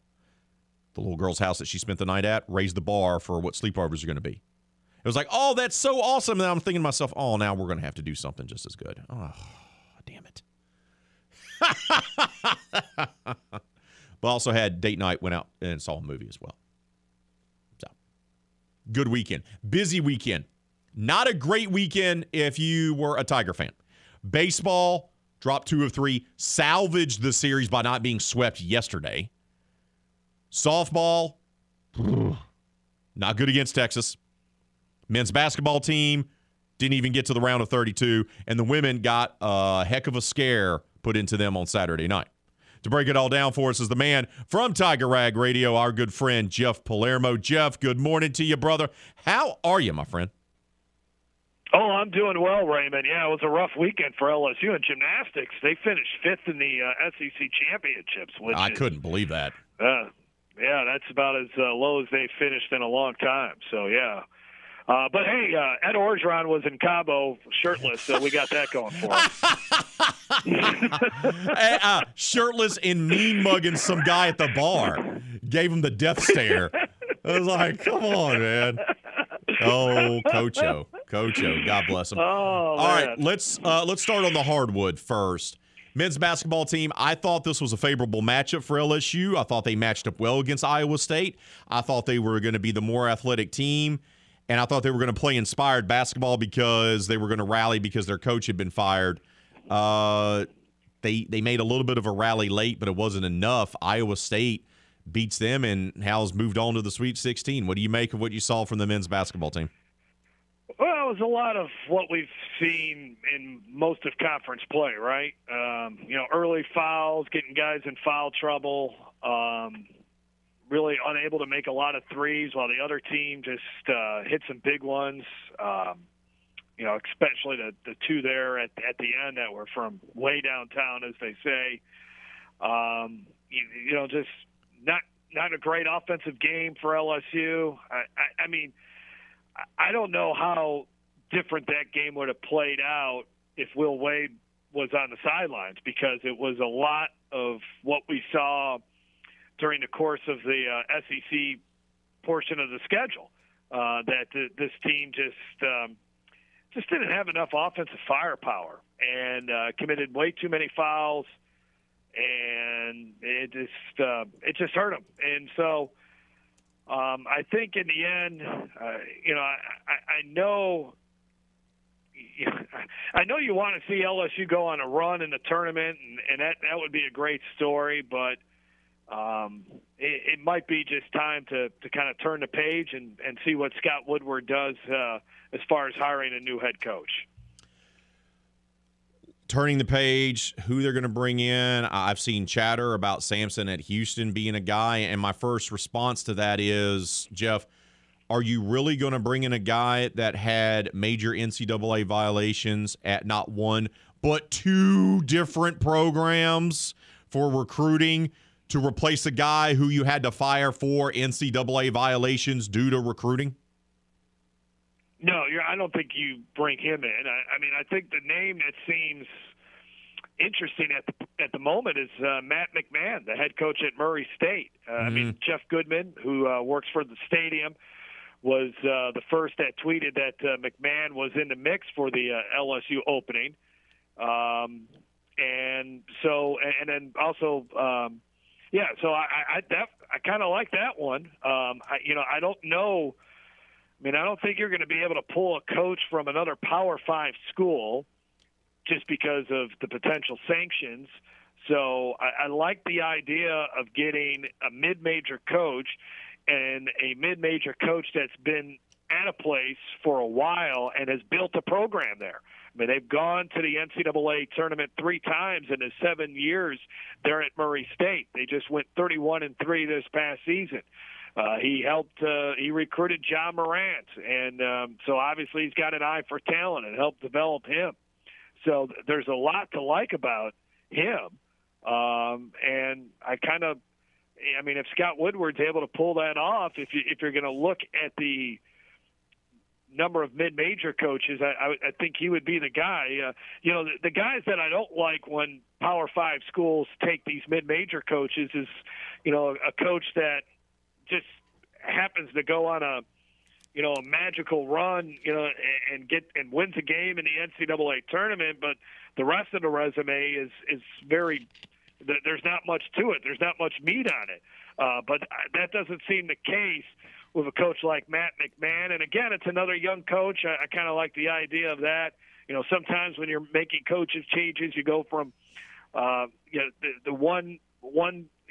For instance, uh, you know, you go from Will Wade, and may, maybe next time you're looking for an older coach. I, I don't have a problem going with a younger coach because, again, I think you're going to be hit with some NCAA penalties, and it's going to take you a few years to kind of get you back to where you're uh, consistently in the NCAA tournament, like Will Wade has had this program. So I think you'd want a younger coach that's going to you're going to want to be patient with uh, a guy, and again, a guy that's shown the ability to build a program, kind of like. Uh, finding someone like that. So hopefully uh, that's the guy that uh, Scott Woodward closes in on. But then again, you never know with Scott. Uh, that there could be uh, some guys out there that no one really is considering, and he's got an eye on, and he thinks would be a, a good a good addition or, or, or the right man to lead the LSU men's basketball program. Let's talk about the women's program. Uh, Jackson State was not intimidated. They did not care about the PMAC. They did not care about the crowd. Uh, heck, their band even played neck uh, on, on, Saturday night, and they came in and they gave LSU everything they could handle. Any concerns for the Tigers based on what you saw and how they struggled for a good portion of that game against Jackson State?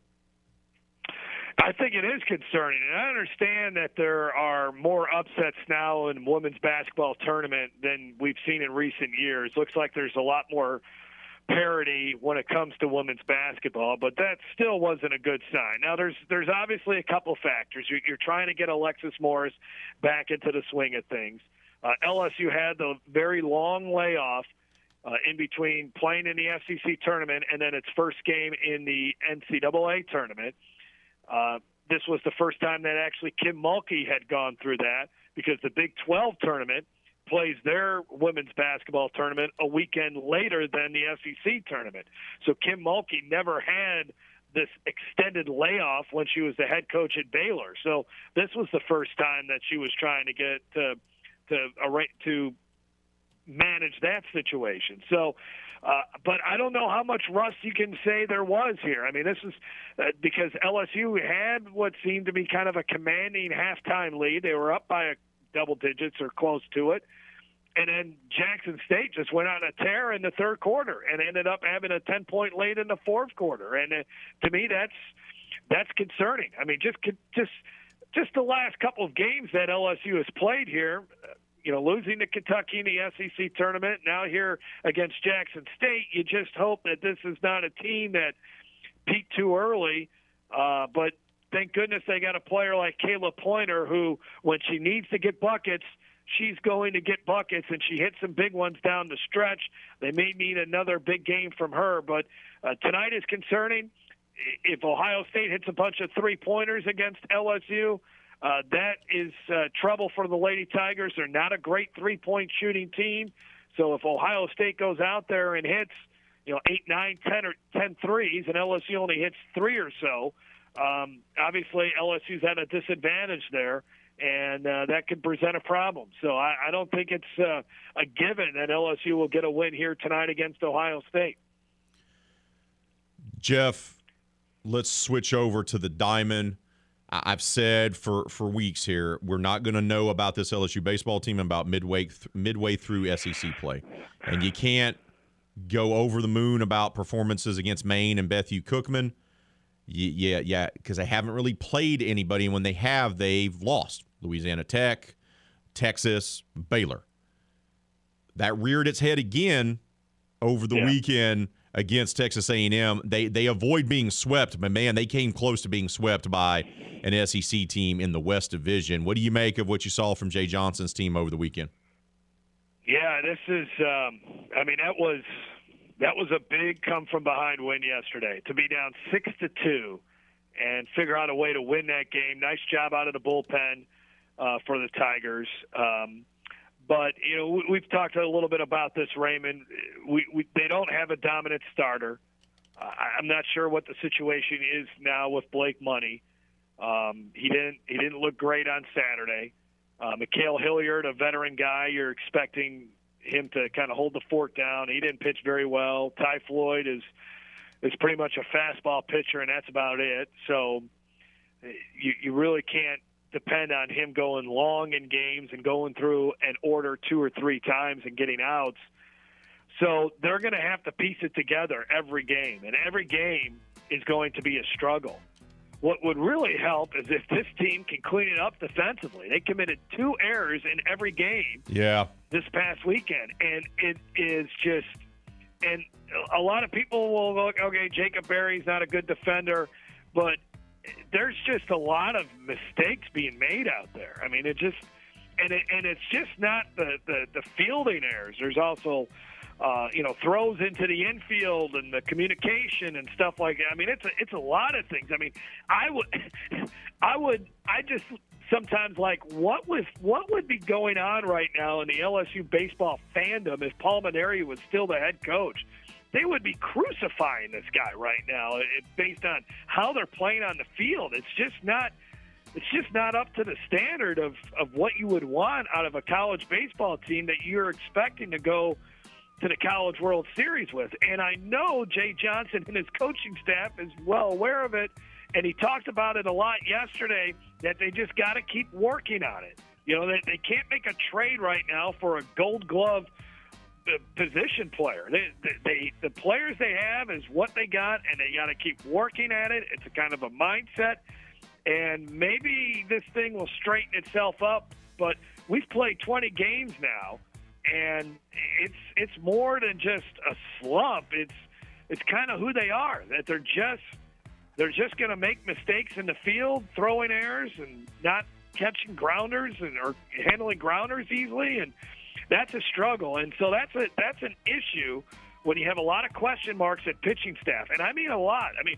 Jay Johnson said yesterday, your starting pitchers for Tuesday, Friday, Saturday, and Sunday this week, TBA, TBA, TBA, TBA. I mean, they literally they they are going it by inning by inning as far as pitching wise goes, And that's very difficult. And again, this is not what he wants. This is kind of what they have to do. And then eventually, once he's here a while and can get his uh, foothold as far as recruiting, he wants established starters for the weekend and for the midweek. But they don't have that right now. And then you got your fielders not making plays behind them. Uh, and then all it takes is a couple guys to kind of slump a little bit. You know, Trey Morgan didn't have any hits Friday and Saturday, and and and that's that's going to cost you games. And so it's it's a struggle. I mean, this the, the thought that this is a top ten team is it, they're not. They're not a top ten team, and I think they're going to have to fight and scratch just to get into the NCAA tournament. Jeff, appreciate your time, but I got to let you go. I'm up against a break. Enjoy your week, my friend. All right, you too, Raymond. Thanks. We got to take a timeout. More RP3 and Company coming up right here on the game 1037 Lafayette 1041 Lake Charles, Southwest Louisiana Sports Station.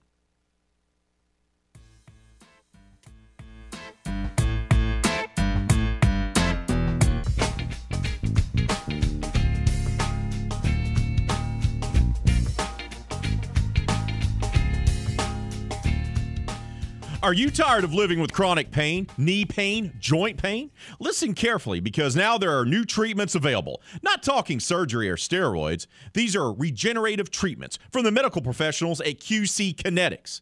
Hey, Raymond Parks III here. QC Kinetics is the leader in these exciting biological therapies that help restore and repair damaged tissue in your joints with lasting results. If you got pain in your knees, shoulders, hip, or back, joint pain that won't go away, you need to check out these new treatments with astonishing patient satisfaction reports. They can actually help your body restore and repair itself with no downtime, no drugs, no surgery. Call now to schedule your free consultation at QC Kinetics 337 243 4222. You need to learn more about how biological therapies are changing the way we think about dealing with joint pain. It's exciting stuff. Don't wait. Call today. QC Kinetics 337 243 4222. That's 337 243 4222. Hour number two in the books. Hour number three, we'll kick it off with Jay Walker, voice of the Raging Cajuns. That's next, right here on the game, Southwest Louisiana Sports Station.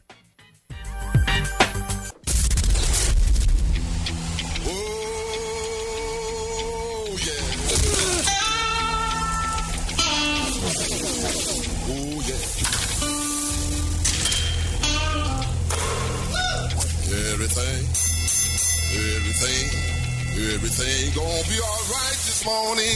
Live from the Delta Media Studios in Upper Lafayette, here is the producer extraordinaire, Hannah Five Names, and your big, bald, beautiful host, Raymond Parks III, better known as RP3.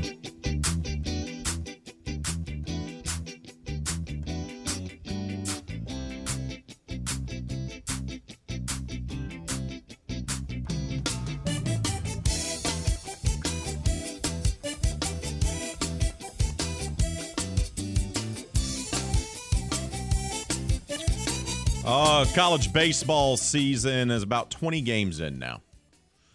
And Matt Deggs' squad, I'm still trying to figure them out. I'm still trying to figure them out a little bit. They have talent. Make no bones about that. When, when people told us that this may be the most athletic team they've seen for the Raging Cajuns baseball team since 2014, they're not lying. The pitching, though, is the big question mark in the bullpen in particular. And it raised its head over the weekend. And look, some people are going to be upset. Oh, I can't believe they lost to Troy. Should the Raging Cajuns beat Troy? Yes. Is Troy pretty good this year? I mean, this is the same team. Didn't they take a series from Indiana? In Indiana, whooped up on the Cajuns at the Round Rock tournament. So, not to jump to too many conclusions, not to go crazy about this. Okay? But the Cajuns are still a 500 ball club right now, and we're about 20 games in. There's still time for them to turn a corner, still time for them to kind of find themselves, so to speak. But it's only going to get more difficult. It's only going to get more difficult for them. To break it all down for us on where the baseball team is right now is the longtime voice of the Raging Cajuns. It's time for us to talk with Jay Walker. Listen up, UL fans. It's time to talk all things Raging Cajuns with the longtime voice of the Raging Cajuns, Jay Walker. Here is Colin Cajuns on RP3 and Company.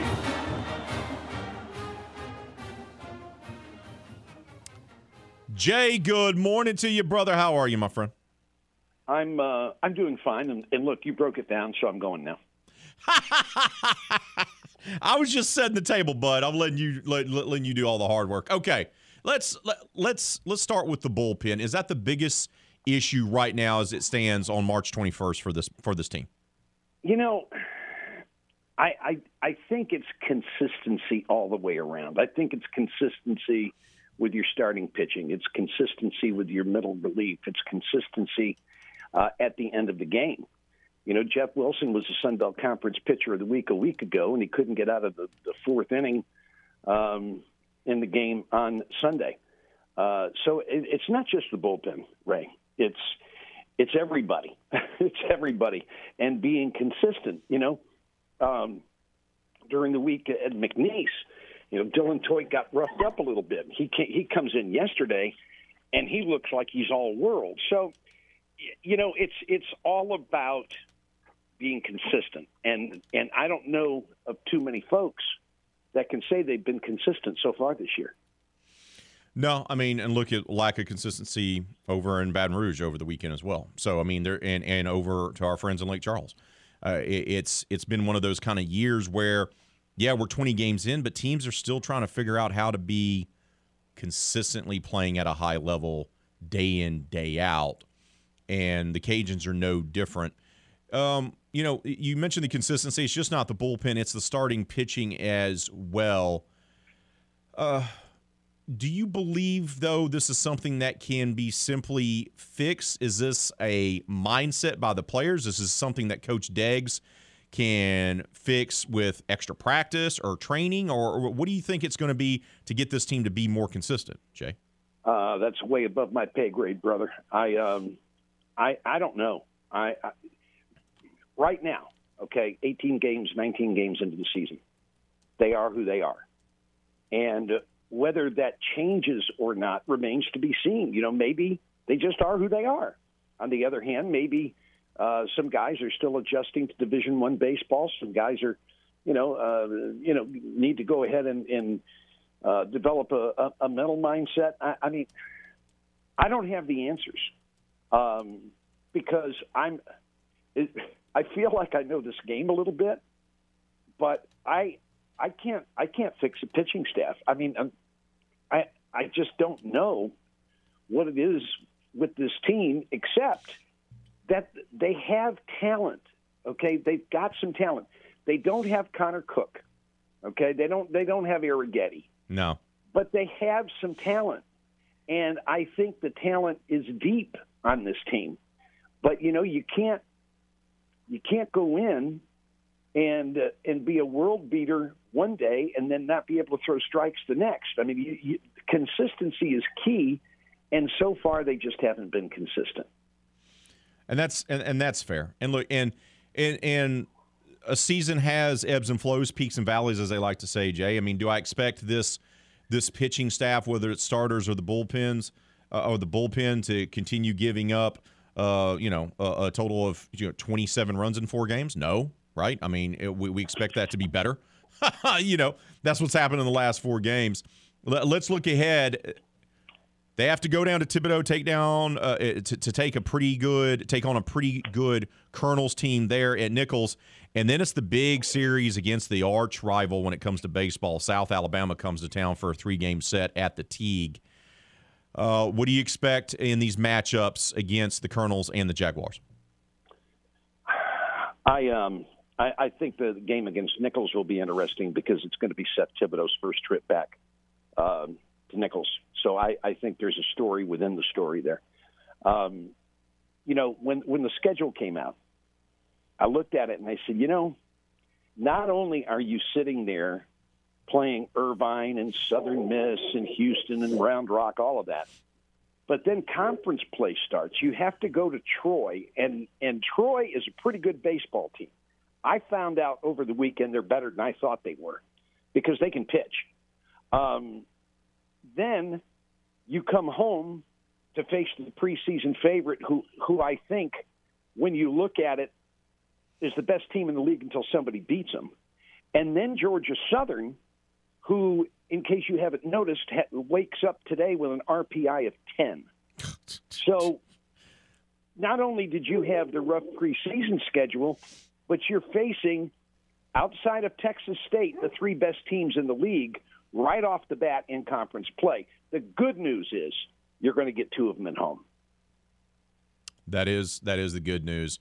You get them at home, get that home field advantage with all the fans there at the Tigue. Jay, what about you know we knew this team was going to be able to hit that they're going to be athletic. Anything surprise you right now to this point of the season with the lineup? Anything kind of curious, both good or bad? I, I, I don't know. No, um, I don't think so. Um, you know, I do think that the absence of Max Marshak has hurt this team more than people thought it would. Um, you know, such a catalyst at the top of the lineup. He can manufacture a run all by himself. And I, I you know, Will Veillon's done a very nice job, but but he's a different player, different type of player. Um, you know, Tyler Robertson still hadn't figured it out yet this year. Uh, he did hit a home run in the game on Saturday, but he still he still doesn't look comfortable uh, at the plate. Um, you know, Roccaforte and Kimple and Hood and DeBarge have all been pretty solid. When you get Marshak back, what's going to happen is you're going to putty up the holes in the lineup because Marshak will go out to center field. Rocco will play first. Tyler Robertson will probably play third. Rinconis moves over to second.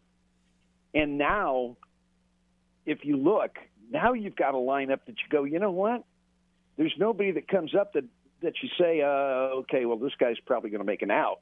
Because um, Rinconis is starting to figure it out. I mean, he's hitting five straight, and he's got his batting average up near the 200 mark. And this is a guy who, at going into Sunday against Houston, was hitting 040. So he's starting to figure it out, and he's solid defensively. So Marshak, when he comes back, I think helps this team a lot, and and I think the offense is going to score more runs once he's back in the lineup because of what he can do, and because it plugs a hole. Wrapping up our conversation with the longtime voice of the Raging Cajuns, Jay Walker. He joins us here on RP3 and Company. Jay, you mentioned that schedule. It it is a, a, bit of a bear, especially early on. But if they can weather the storm and get through the early part of conference schedule, they'll have an opportunity to finish strong. And that's exactly what the team did last year when they made that run in the conference tournament. Do you still believe that this team has the potential to win this conference and win the conference tournament and, and punch a ticket to the NCAA regional? Well, you know, winning winning this conference, winning this conference tournament is not going to be an easy task because right now the Sun Belt is number five in the RPI uh, as far as conferences are concerned. Um, you know, you've got you got a half a dozen teams that are pretty salty, and I consider the Cajuns to be one of them. Um, but with the strength of this league, it may not come down to the conference tournament. You know, I, I think that you may see this league get one, two, maybe even three um, at large bids if they keep playing the way they've been playing. And that's taking care of your midweek business, taking care of your business against teams you're supposed to beat. So I, I don't know if winning the conference tournament is going to be the the know all to end all. I, ju- I just know this: if this team is going to make a run, the pitching has to get more consistent. It's that simple you know, I, I think this team can play better defense than they have. Um, I think this team can hit better than they have, and I think they're going to. The one question is the consistency of the pitching staff. And if those guys start to come out and do what they're capable of doing on a regular basis, then this team's going to be fine. Get you out of here with one more, Jay. Uh, for those who are maybe new to it, and or maybe haven't paid attention to it, just how special is this rivalry on the diamond between the Jaguars and the Raging Cajuns? Oh, there's a history, uh, and and the history, you know, goes back three decades. Um, you know, there there was an all-out brawl, uh, and I'm not talking about just going out and and and chesting up to each other. I mean, they had a full-scale brawl 30 years ago. That rivalry remained constant through about 2010. South Alabama had some slippage. And the reason that the rivalry was so big is because it seemed like every year the Cajuns and Jaguars were 1 2, or 2 3, or 1 3 in the Sun Belt Conference. Um, you know, the league has pushed in state rivalries. And so today, South Alabama players, they look at Troy as their rival. But folks, that, South Alabama players that have been there a long time say, you, know, you don't know, you don't know what you're talking about. Um, so I think this generation maybe doesn't get it like the last generation did. But Cajun fans who have been around a long time, it's South Alabama weekend, and that means something. Uh, the Cajuns went to Mobile, got swept last year. South Alabama is very good, uh, but it's time to hook it up because the Jaguars are coming to town. Jay, appreciate your time as always, brother. Enjoy your week, my friend. We'll talk to you next Monday, bud. Look forward to it. Thanks so much. We got to take a timeout.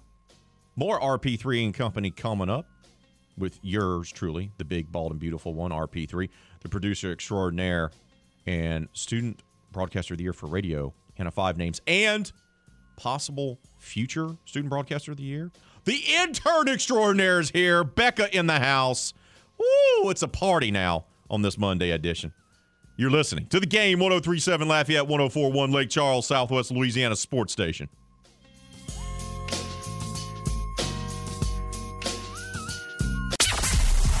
RP3 doesn't play around when it comes to his personal life. I got one NFL team, I got one college team, I got one Major League Baseball team. And the big fella's also monogamous when it comes to his sports fandom. That's what I got my merch for. That's who I support, period. Call me old fashioned. The end. Call me old fashioned. That's fine. I'll be old fashioned. RP3 is just committed to providing you with great sports talk here on the game. 1037 Lafayette and 1041 Lake Charles, Southwest Louisiana's sports station.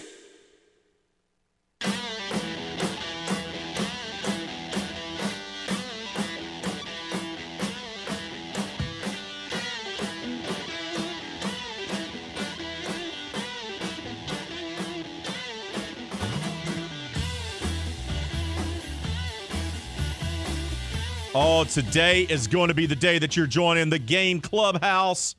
Not only is it free to join, that's what all the cool kids are doing it. Producer extraordinaire Hannah Five Names and intern extraordinaire Becca, they've already become members of the club. So you know it's cool. It's hip. It's on fire. It's on fleek. They're not using that anymore, are they? Who who's obviously the 43 year old in the room? That that's me. I'm gonna raise my hand right now. Look, you want to join our clubhouse. Because once you become a member, you'll have the opportunity to enter to win free stuff. Who doesn't love free stuff? Young, hip people, they love free stuff. Old, bald men love free stuff. Okay? Everyone loves free stuff. This is what you could win a $150 gift certificate to Mr. Lester Steakhouse. What? Delicious steaks, mouth-watering sides, salads, desserts. They even have a cigar room fine dining at its finest. $150 gift certificate to Mr. Lester Steakhouse, but you can only score that bad boy by becoming a member of the Game Clubhouse at 1037thegame.com or 1041thegame.com. So go sign up today. It's free to do so. Let's check in on our poll question of the day, shall we? We asked you, how surprised were you that Carlos Correa former number one pick for the Houston Astros out of Puerto Rico. AL Rookie of the Year, All Star twice, Gold Glove winner, World Series champion. Helped the Astros to three World Series appearances. How surprised were you that he chose to sign with the Minnesota Twins? Carlos Correa said, I'm leaving a team that's been to three World Series in the last five years just to make an extra like $10 million to go play for the Twinkies that haven't won a postseason series in 20 years. I said it before. Kirby Puckett ain't walking through that door for the Twins. You know why? Because he's dead. He's dead. He's not robbing home runs off Braves hitters in the World Series anymore. He's dead. So I get why Carlos looks at the contract and says, oh, well, I get paid a lot of money, plus I get to opt out after year one, year two. That has, I'm telling you, that has the fingerprints of his agent all over it. A player doesn't think that way. A guy that wants to be competitive and wants to win championships doesn't look at the Minnesota Twins and goes, that's my team. Let me sign up to go play at Target Field. Doesn't think that way. This is getting paid an enormous amount for year one and then having the abilities to have his client opt out after year one and year two. So his client can get paid more money, so he, as the agent, can get paid more money. That's what it boils down to. The twins, the twins. Really? How surprised were you that Carlos Correa chose to sign with the Twins? 53% of you say very surprised. 31% of you say not surprised. 16% of you say slightly surprised. Producer extraordinaire. Hannah Five Names. LAB broadcaster, student broadcaster of the year for radio. Do we have any comments on the Book of Face on our poll question of the day? Let's see. Let's see. we are still at the same one. I've been at the beginning of the show. Is from Brian Gidry saying slightly with the gift from Futurama, which I can't remember the guy's name. Uh, this is I am shocked. Shocked. Well, not that shocked. I can't think of the guy's name though, with red hair. Fry is his name. Yep, yep, that guy. Thank you for sharing. There are times, there, there, there are days, because th- this is what it's gotten down to with memes and gifs. It's very generational. They're so like Terrible at it.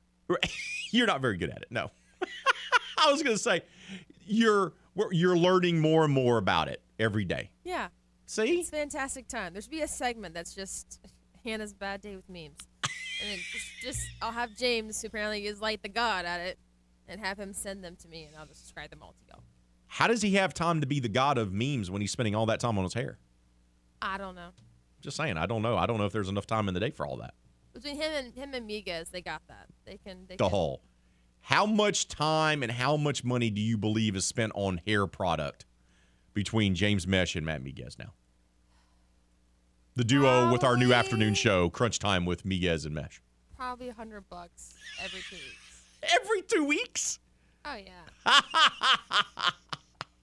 You know how much time and uh, I no, I I don't do anything. I shave my own head. Which cost me nothing. Zero. Right. I cut Kenneth's hair. Costs us nothing. You've saved Boom. like probably Save the money. Hundred something dollars. Save the money. Okay? Save the money. And when you don't have that much hair, you don't have to worry about uh, you know, getting high dollar shampoo and conditioner either. It's not like I'm having to worry about massaging the old scalp here. no. Conditioner does nothing for myself, so we literally just buy a big huge bottle of shampoo. So he smells like apple cinnamon like I do. It's fine. Question for the ladies in the house. Yes. If you're dating someone, you're in a relationship with a fella, Uh-huh. and he's is there is there a certain amount of time if he spends on his hair that makes you go, eh, this may not be working out. I'm going to ask you five names, and then obviously you have to put the microphone over to our intern extraordinaire Becca, because I need to know from the ladies. Is there a time where your fellow's spending too much time on his looks, in particular on his hair, where you go, really? Really? If it's over 30 minutes, no. And besides, your hair should not be longer than mine is, so that's already got stats to go. There, we- there we go. buns. Hair should not be longer than the lady Yeah. in the relationship, and it should not take you more than 30 minutes. Yeah, I no. You don't need to do no man buns, and No man hair buns. takes longer anyway. So if you take longer than I do, there's a problem. I take about an hour and a half for my hair if it's wet. I have to dry it. Oh, that's that's a It's- lot. It's it a lot of work. It's a lot of work to be a lady. So she's not talking. yeah. She just she just slammed the chair back Yank. away from the microphone. I don't want to talk on the air. She disagrees. She agrees with me. So She agrees with you. yes. So Beck, okay, so so let's recap. Fellas, listen up. This is this is advice from the ladies. Do not spend more than 30 minutes on your own hair. 1. 2. Your hair should not be longer than the lady that you're with. 3. No man buns. Guys, no come on. I'm, I'm talking to you, guy. You know who I'm. You know who you are. You know who you are. You're listening right now. No man buns. Yeah. It, the whole man bun thing was like cute for like a whole maybe two months and it was over. I was like, no. Boom. So those are the three rules. Yeah. Three rules. Don't spend more than 30 minutes on your hair. Don't have hair longer than your lady. No man buns. Yep. What about ponytails? No. Oh, that, so that's rule your number hair four. should not be able to go into a ponytail. If you have ponytails in your car, it's because I have put them in there so that if I forget one, I have one in your car to use. Yeah, right, right around the right around the gear shift. Yeah, Yeah. yeah, or the cup holder. Yes. Oh yeah. I usually I've tried to put some into Kenneth's like bowling bags. That's the most time I usually forget that bowling, and then I'm like tired and I'm like angry with myself. Something has to change. So I put my hair up to be changing whenever I'm bowling. So I need a ponytail in my purse. I have me. I I have hair ties, scrunchies placed everywhere in my vehicle for that reason. Daughter Yeah. and wife. Where's I? Here's one. I There you go. I always have one. I always have one handy. They they I can't find one. I got it. Yeah. There you go. My hair is too thick for scrunchies, so it's a rarity that I actually use a scrunchie. It's only at a, that home thing. My stepmom like put that on me is only using a scrunchie at home. You use regular ponytails when you go out places. Oh, there it is. There it is. So I guess the ponytail would be is not a, a, a fourth. It's not rule number four. It's just part of have your hair not as long as your lady. Yeah, There if it's go. long as mine, then it goes into a ponytail. If it goes There to a go. ponytail, and it's too long. There we go. All right. So this are the rules for hair, fellas, written by the producer extraordinaire Hannah Five Names and intern extraordinaire Becca. Two lovely young ladies. They're letting you know. Come on, guys. Yeah. Lock it up. Like I already told my brothers because my brother loves his lovely fluffy hair. I was like, if I can fit it into a ponytail, it's gonna be getting cut because, like, they, I already told them. I said, you got to find a way to get over to my house the week of the wedding because I will be cutting all of your hair. Kenneth's hair is getting cut. My brother's getting cut. The other one's getting cut. The youngest one has Pinky promised me he will go get his hair cut. He's already talked to our like styler, like salon lady in Slidell. He's gonna go get his hair cut. He already Pinky promised me that. So, m- my wife went to beautician school. She had her own hair salon in Lafayette years ago. So, and she she gets requests. Friends and, and and family members ask her to to cut their hair for for for them. So she's very particular about hair. I thought she was going to have a seizure during our wedding because she she she made sure to tell everyone she's like, "Look, I'm not trying to be that person. I'm not trying to be bossy, but everyone needs to look good for the wedding." Oh yeah. Some folks did not listen to my wife and follow instruction. Oh, I've already spoken to all of the people. and I had to I had to pull my wife aside. It's gonna be okay, babe. babe. It's gonna it's our it's our day. Yeah. Why can't they just it's it's our day. It's our day. Oh, yeah. Look, their hair it looks awful. I understand. yeah. I understand. But I, I'm gonna have Earth, Wind, and Fire being played now on the dance floor. Let's go dance and be happy. Yeah, out of the five groomsmen, three are my siblings. So they, I have two already coming to my house get their hair cut. The other one's Piggy promised me. The other two have wives. They're Kenneth's siblings. So I already told the wives their hair better be looking good. I've already told the wife. I've already told the wives. Yes. There it is. Us women, women, I don't have to worry about. The the girls we know. Bravo. I already have somebody that did my hair and my makeup all of high school. That's coming. So, so there you go, fellas. Once again, quick recap as we hit our timeout. One rule to live by when it comes to your hair. One, it should not take more than 30 minutes to get your hair ready for the day. Two, your hair should not be longer than your ladies. And three, no damn man buns. Boom. Those are the three rules written by Hannah Five Names and intern extraordinaire Becca. Yep. We got to take a timeout. When we return, we're going to talk NCAA men's tournament, the madness that it was opening weekend with Adam Spencer from Saturday Down South. He'll join us live next to break it all down. You're listening to the game 1037 Lafayette 1041 Lake Charles, Southwest Louisiana Sports Station.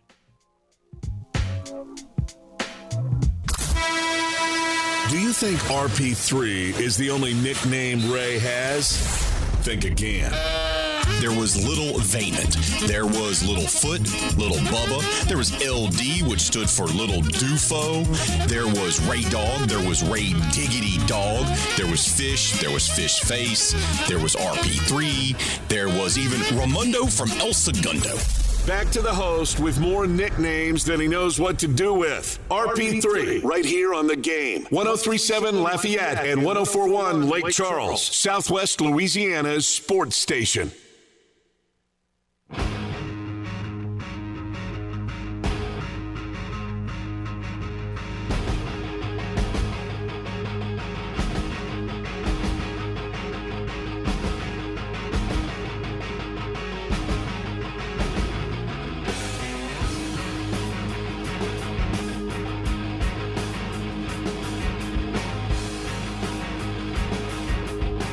College basketball fans join the action on the court during the biggest tournament of the year with DraftKings Sportsbook. Turn your team's victory into your own big win. New customers can bet just $5 on any team to win and get $200 in free bets if they do. Yep, it's that simple.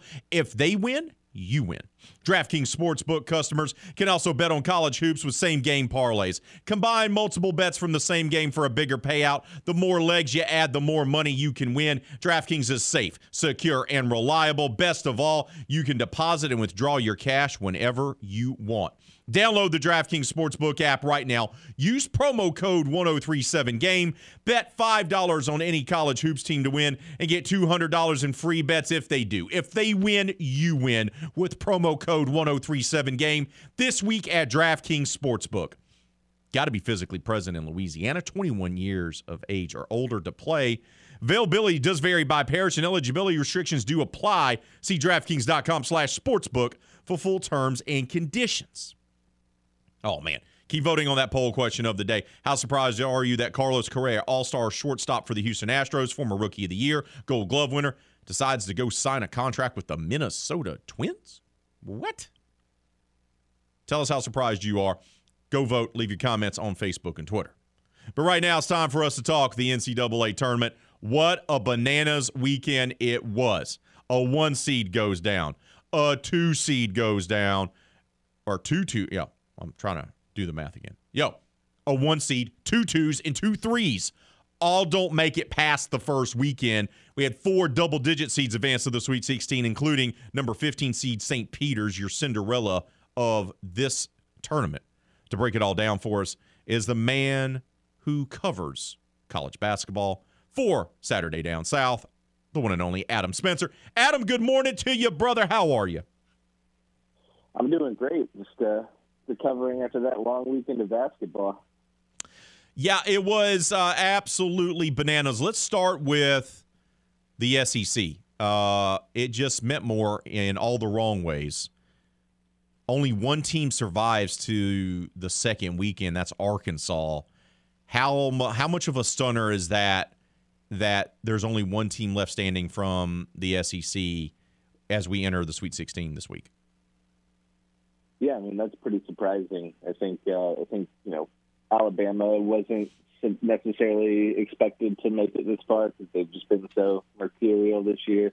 Uh, LSU, you know, without Will Wade, I don't think that's necessarily a huge surprise. I was surprised that they lost their first game. I thought that they'd get past Iowa State, but uh, you know, and then well, you know, I also picked Kentucky to win it all, so shows what I know. Um, you know, that was a big stunner. I just think we all kept waiting for Kentucky to sort of be like, okay, now it's time to actually play, and uh, and they just never did. And then Tennessee, you know, same thing. I mean, that was just a disappointing loss. I think there's some legitimate questions about about Rick Barnes and John Calipari in the postseason now. I mean, Rick Barnes has only made it to the Sweet 16 like once since 2008.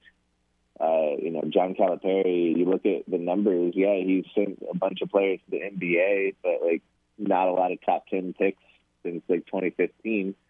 Uh, you know, he's had three Final Fours, but not a lot of success since 2015. I mean, it, it's just been a different team since 2015, and that's when you know Duke started getting into the one and done game. And frankly, Coach K has just been schooling Calipari at his own game, sending guys to the NBA and getting far in the NCAA tournament. And uh, it's been uh, it's been strange to watch there. So there's legitimate concerns about you know the postseason success of uh, of Rick Barnes and John Calipari. But uh, then you got Musselman just chugging right along, and that's been uh, that's been a great story at Arkansas. It has been a great story. Um, of all the teams that lost on opening weekend out of the SEC, what's more of a stunner, Kentucky or Auburn? Uh, I think Kentucky. I mean, like I said, I picked Kentucky to win it all, so uh, that was pretty. But I also uh, picked Auburn to get to the Final Four. I just thought that they would figure it out and uh, bounce back, and you know they have the best player in the country in Jabari Smith, and uh, but you know they started the year 22 and 1 and finished 6 and 5. At some point they just got figured out. And uh once they got figured out other teams copied that blueprint into uh you know forcing yeah they they, they just took away the two man game really between Wendell Green and Walker Kessler. And that just hasn't been there down the stretch. And uh and that was something that that Auburn was relying really heavily on uh, up until that Arkansas loss, and uh, you know the other teams just saw if you take that away, then uh, Auburn's a, a decent team, but not a great team, and uh, Miami credit to them for for just doing what it had to do to win, and uh, and yeah, I think that uh, I think that that was just.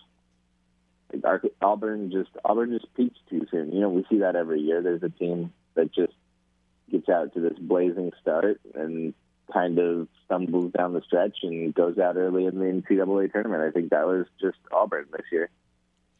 Adam, we talked a lot about the ACC being down, right, this year. And it wasn't a vintage Atlantic Coast Conference this year. Yet here I sit looking at my busted up bracket and I see North Carolina in the Sweet 16. I see Duke in the Sweet 16, and I see Miami in the Sweet 16. Uh, did we undervalue the ACC, or was it just simply their teams just simply played better in the NCAA tournament's first weekend? Yeah, I mean, I think that's it. I would be surprised if any of those teams, including Duke, got to the Final Four. Um, you know, I think North Carolina probably has the best shot out of all those teams to get to the Final Four, and uh, you know, I think that that was a, a circumstantial thing. Uh, North Carolina, you know, we saw them; they got out to that 25 point lead, and then nearly had a historic collapse against Baylor. But uh, Baylor was down two key players, um, and they kept getting banged up throughout the game. And you know, I, I just, I just, I predicted that North Carolina would beat Baylor. I love this Baylor team when it's healthy. It's just that this Baylor team hasn't been healthy since like early February. So, you know, that was that was a favorable draw for the Tar Heels. Um, but you know, UCLA is going to be a different story, and uh, you know, I just think I just think Duke has a really tough road. You know that that uh, that West bracket sent all four top seeds to the to the Sweet 16. So, you know, Gonzaga or Arkansas are going to be there, assuming Duke can make it through Texas Tech, which is no, which is going to be no easy task. I mean, that Texas Tech team, you know, one through five, ten men deep, they just switch, they switch through, and uh, you know, just have athleticism for days, and uh, you know, that that could be that could end up being a bad matchup for Coach K and uh, and the Blue Devils here. So you know, I I think that uh, the getting to the Sweet 16 is a crapshoot really, and uh, and now we're going to see you know which teams really really rise to the top. Talking with Adam Spencer of Saturday Down South. He joins us here in RP3 and Company discussing the NCAA men's tournament. All right, bud. I, I look at my bracket. I had Kentucky and Auburn in the Final Four, but my national championship is still in play here. Gonzaga over Arizona is what I predicted. And both the Zags and the Wildcats were tested in, in over the weekend, right? Arizona needs overtime to take down a scrappy TCU team. And there were some questionable calls in regulation there against the Horned Frogs that in, inexplicably the, the television broadcast doesn't even bring up. They just kind of ignore it. We'll have a discussion about that on a later day. But Gonzaga was tested in the first half of their first round game against uh, against Georgia State out of the Sun Belt, and then Memphis was beating them in the second half as well in their second round game. Getting tested early like that is that a good thing for these teams as now they'll be even more focused, or did those teams TCU and Memphis expose the flaws in Gonzaga and Arizona? Um, I, I think it shows that there's no perfect team this year. But uh, you know, you asked if the ACC was undervalued. I think we probably undervalued the Big 12 from top to bottom. You know, I think, like I said, Baylor was banged up, so you know they they were the first one seed to lose, but you can't really hold that against them when they were down two key players. I mean, I don't think that they should have been a one seed because you know they try to seed teams based on how strong they're playing entering the tournament, and Baylor should just not have been a one seed. But you know, Kansas looked really good. I think you know it's been a surprise to a lot of people to see Iowa State make it to the Sweet 16. So you know, I just think that this Big 12 was just really, really deep and really good, and uh, TCU sort of proved that with the challenge that it gave Arizona. And uh, and yeah, I think I think you know the important thing is that they're both still standing. I think that uh, you know that is the sign of a good team. You know, Arkansas didn't look great in either of its games either, but uh, they're still there. They're still dancing. So, you know, that's that's all you that's all you can say. You know, I I think Auburn looked great in the in at parts during that win over Jacksonville State, but you know, they'd rather win ugly. I think. You know, so uh, it, it's just at this point, it's just you know grinding through these games, and uh, you know now they have to regroup, grind through a couple more if they're going to get to the final four. But yeah, I don't, I don't think that there's necessarily anything to worry about with Gonzaga and and uh, Arizona, just because good teams find ways to win, and they showed that they could do that. All right, bud, we'll get you out of here with this. Now that we have our Sweet 16 set, and we have the four teams seated lower than 10 advance to the Sweet 16, and we have all, you know, the one seed, the two twos, and the two threes gone. Now that you look at the bracket, who do you like to advance to the final four, knowing what the field is now? Yeah, I still I still like Arizona and Gonzaga. I think that uh, they'll you know rise to the top there. I, I just think you know, it's not going to be easy, but uh, you know I, I I really really like this Arizona team. I really really like Ben Mathurin. I just think he's he's a star. Um, I think UCLA comes out of the lower left bracket there, and then uh, you know I I don't know. It's going to be interesting. Like I don't like to pick Kansas in anything, um, but but I do think that uh, you know now the bracket has set up uh, pretty favorably for the Jayhawks to to advance on through to the Final Four. So I mean, after all is said and done, you know we might end up with uh, with three one seeds and you know UCLA, you know a historically great program in the Final Four, which would be which would be pretty interesting. Adam, appreciate your time as always, brother. Keep up the tremendous work with Saturday Down South, and we'll talk to you soon, my friend. Yeah, sounds good. I'll uh, talk to you later. All right, bud. We got to take a time out, our final one of today's show. When we come back, we'll update the poll question of the day, final results, get you set up with Kevin Foote and footnotes. That's all coming up right here on the game 1037 Lafayette, 1041 Lake Charles, Southwest Louisiana Sports Station. RP3 is known for being a well tempered and thoughtful sports journalist. The incompetence, the absolute abundance of arrogance from Rob Manfred makes me want to punch him in his throat. Okay, well, we all have our bad days. I'm not kidding. If he was right here in the studio, I would walk up to him and throw him a punch. Well, let's all hope he took his meds today. Back to hopefully a calm and collected RP3 on the game. 1037 Lafayette and 1041 Lake Charles, Southwest Louisiana's sports station.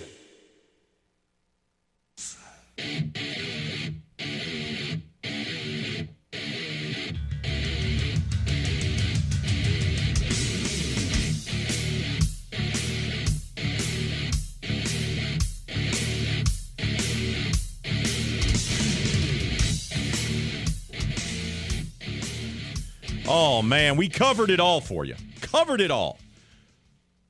Chitimacha, Louisiana Open presented by Mistras. One on a playoff hole. Carlos Correa signing with the Twinkies. LSU baseball struggling. Cajuns baseball, McNeese baseball struggling. NFL free agency.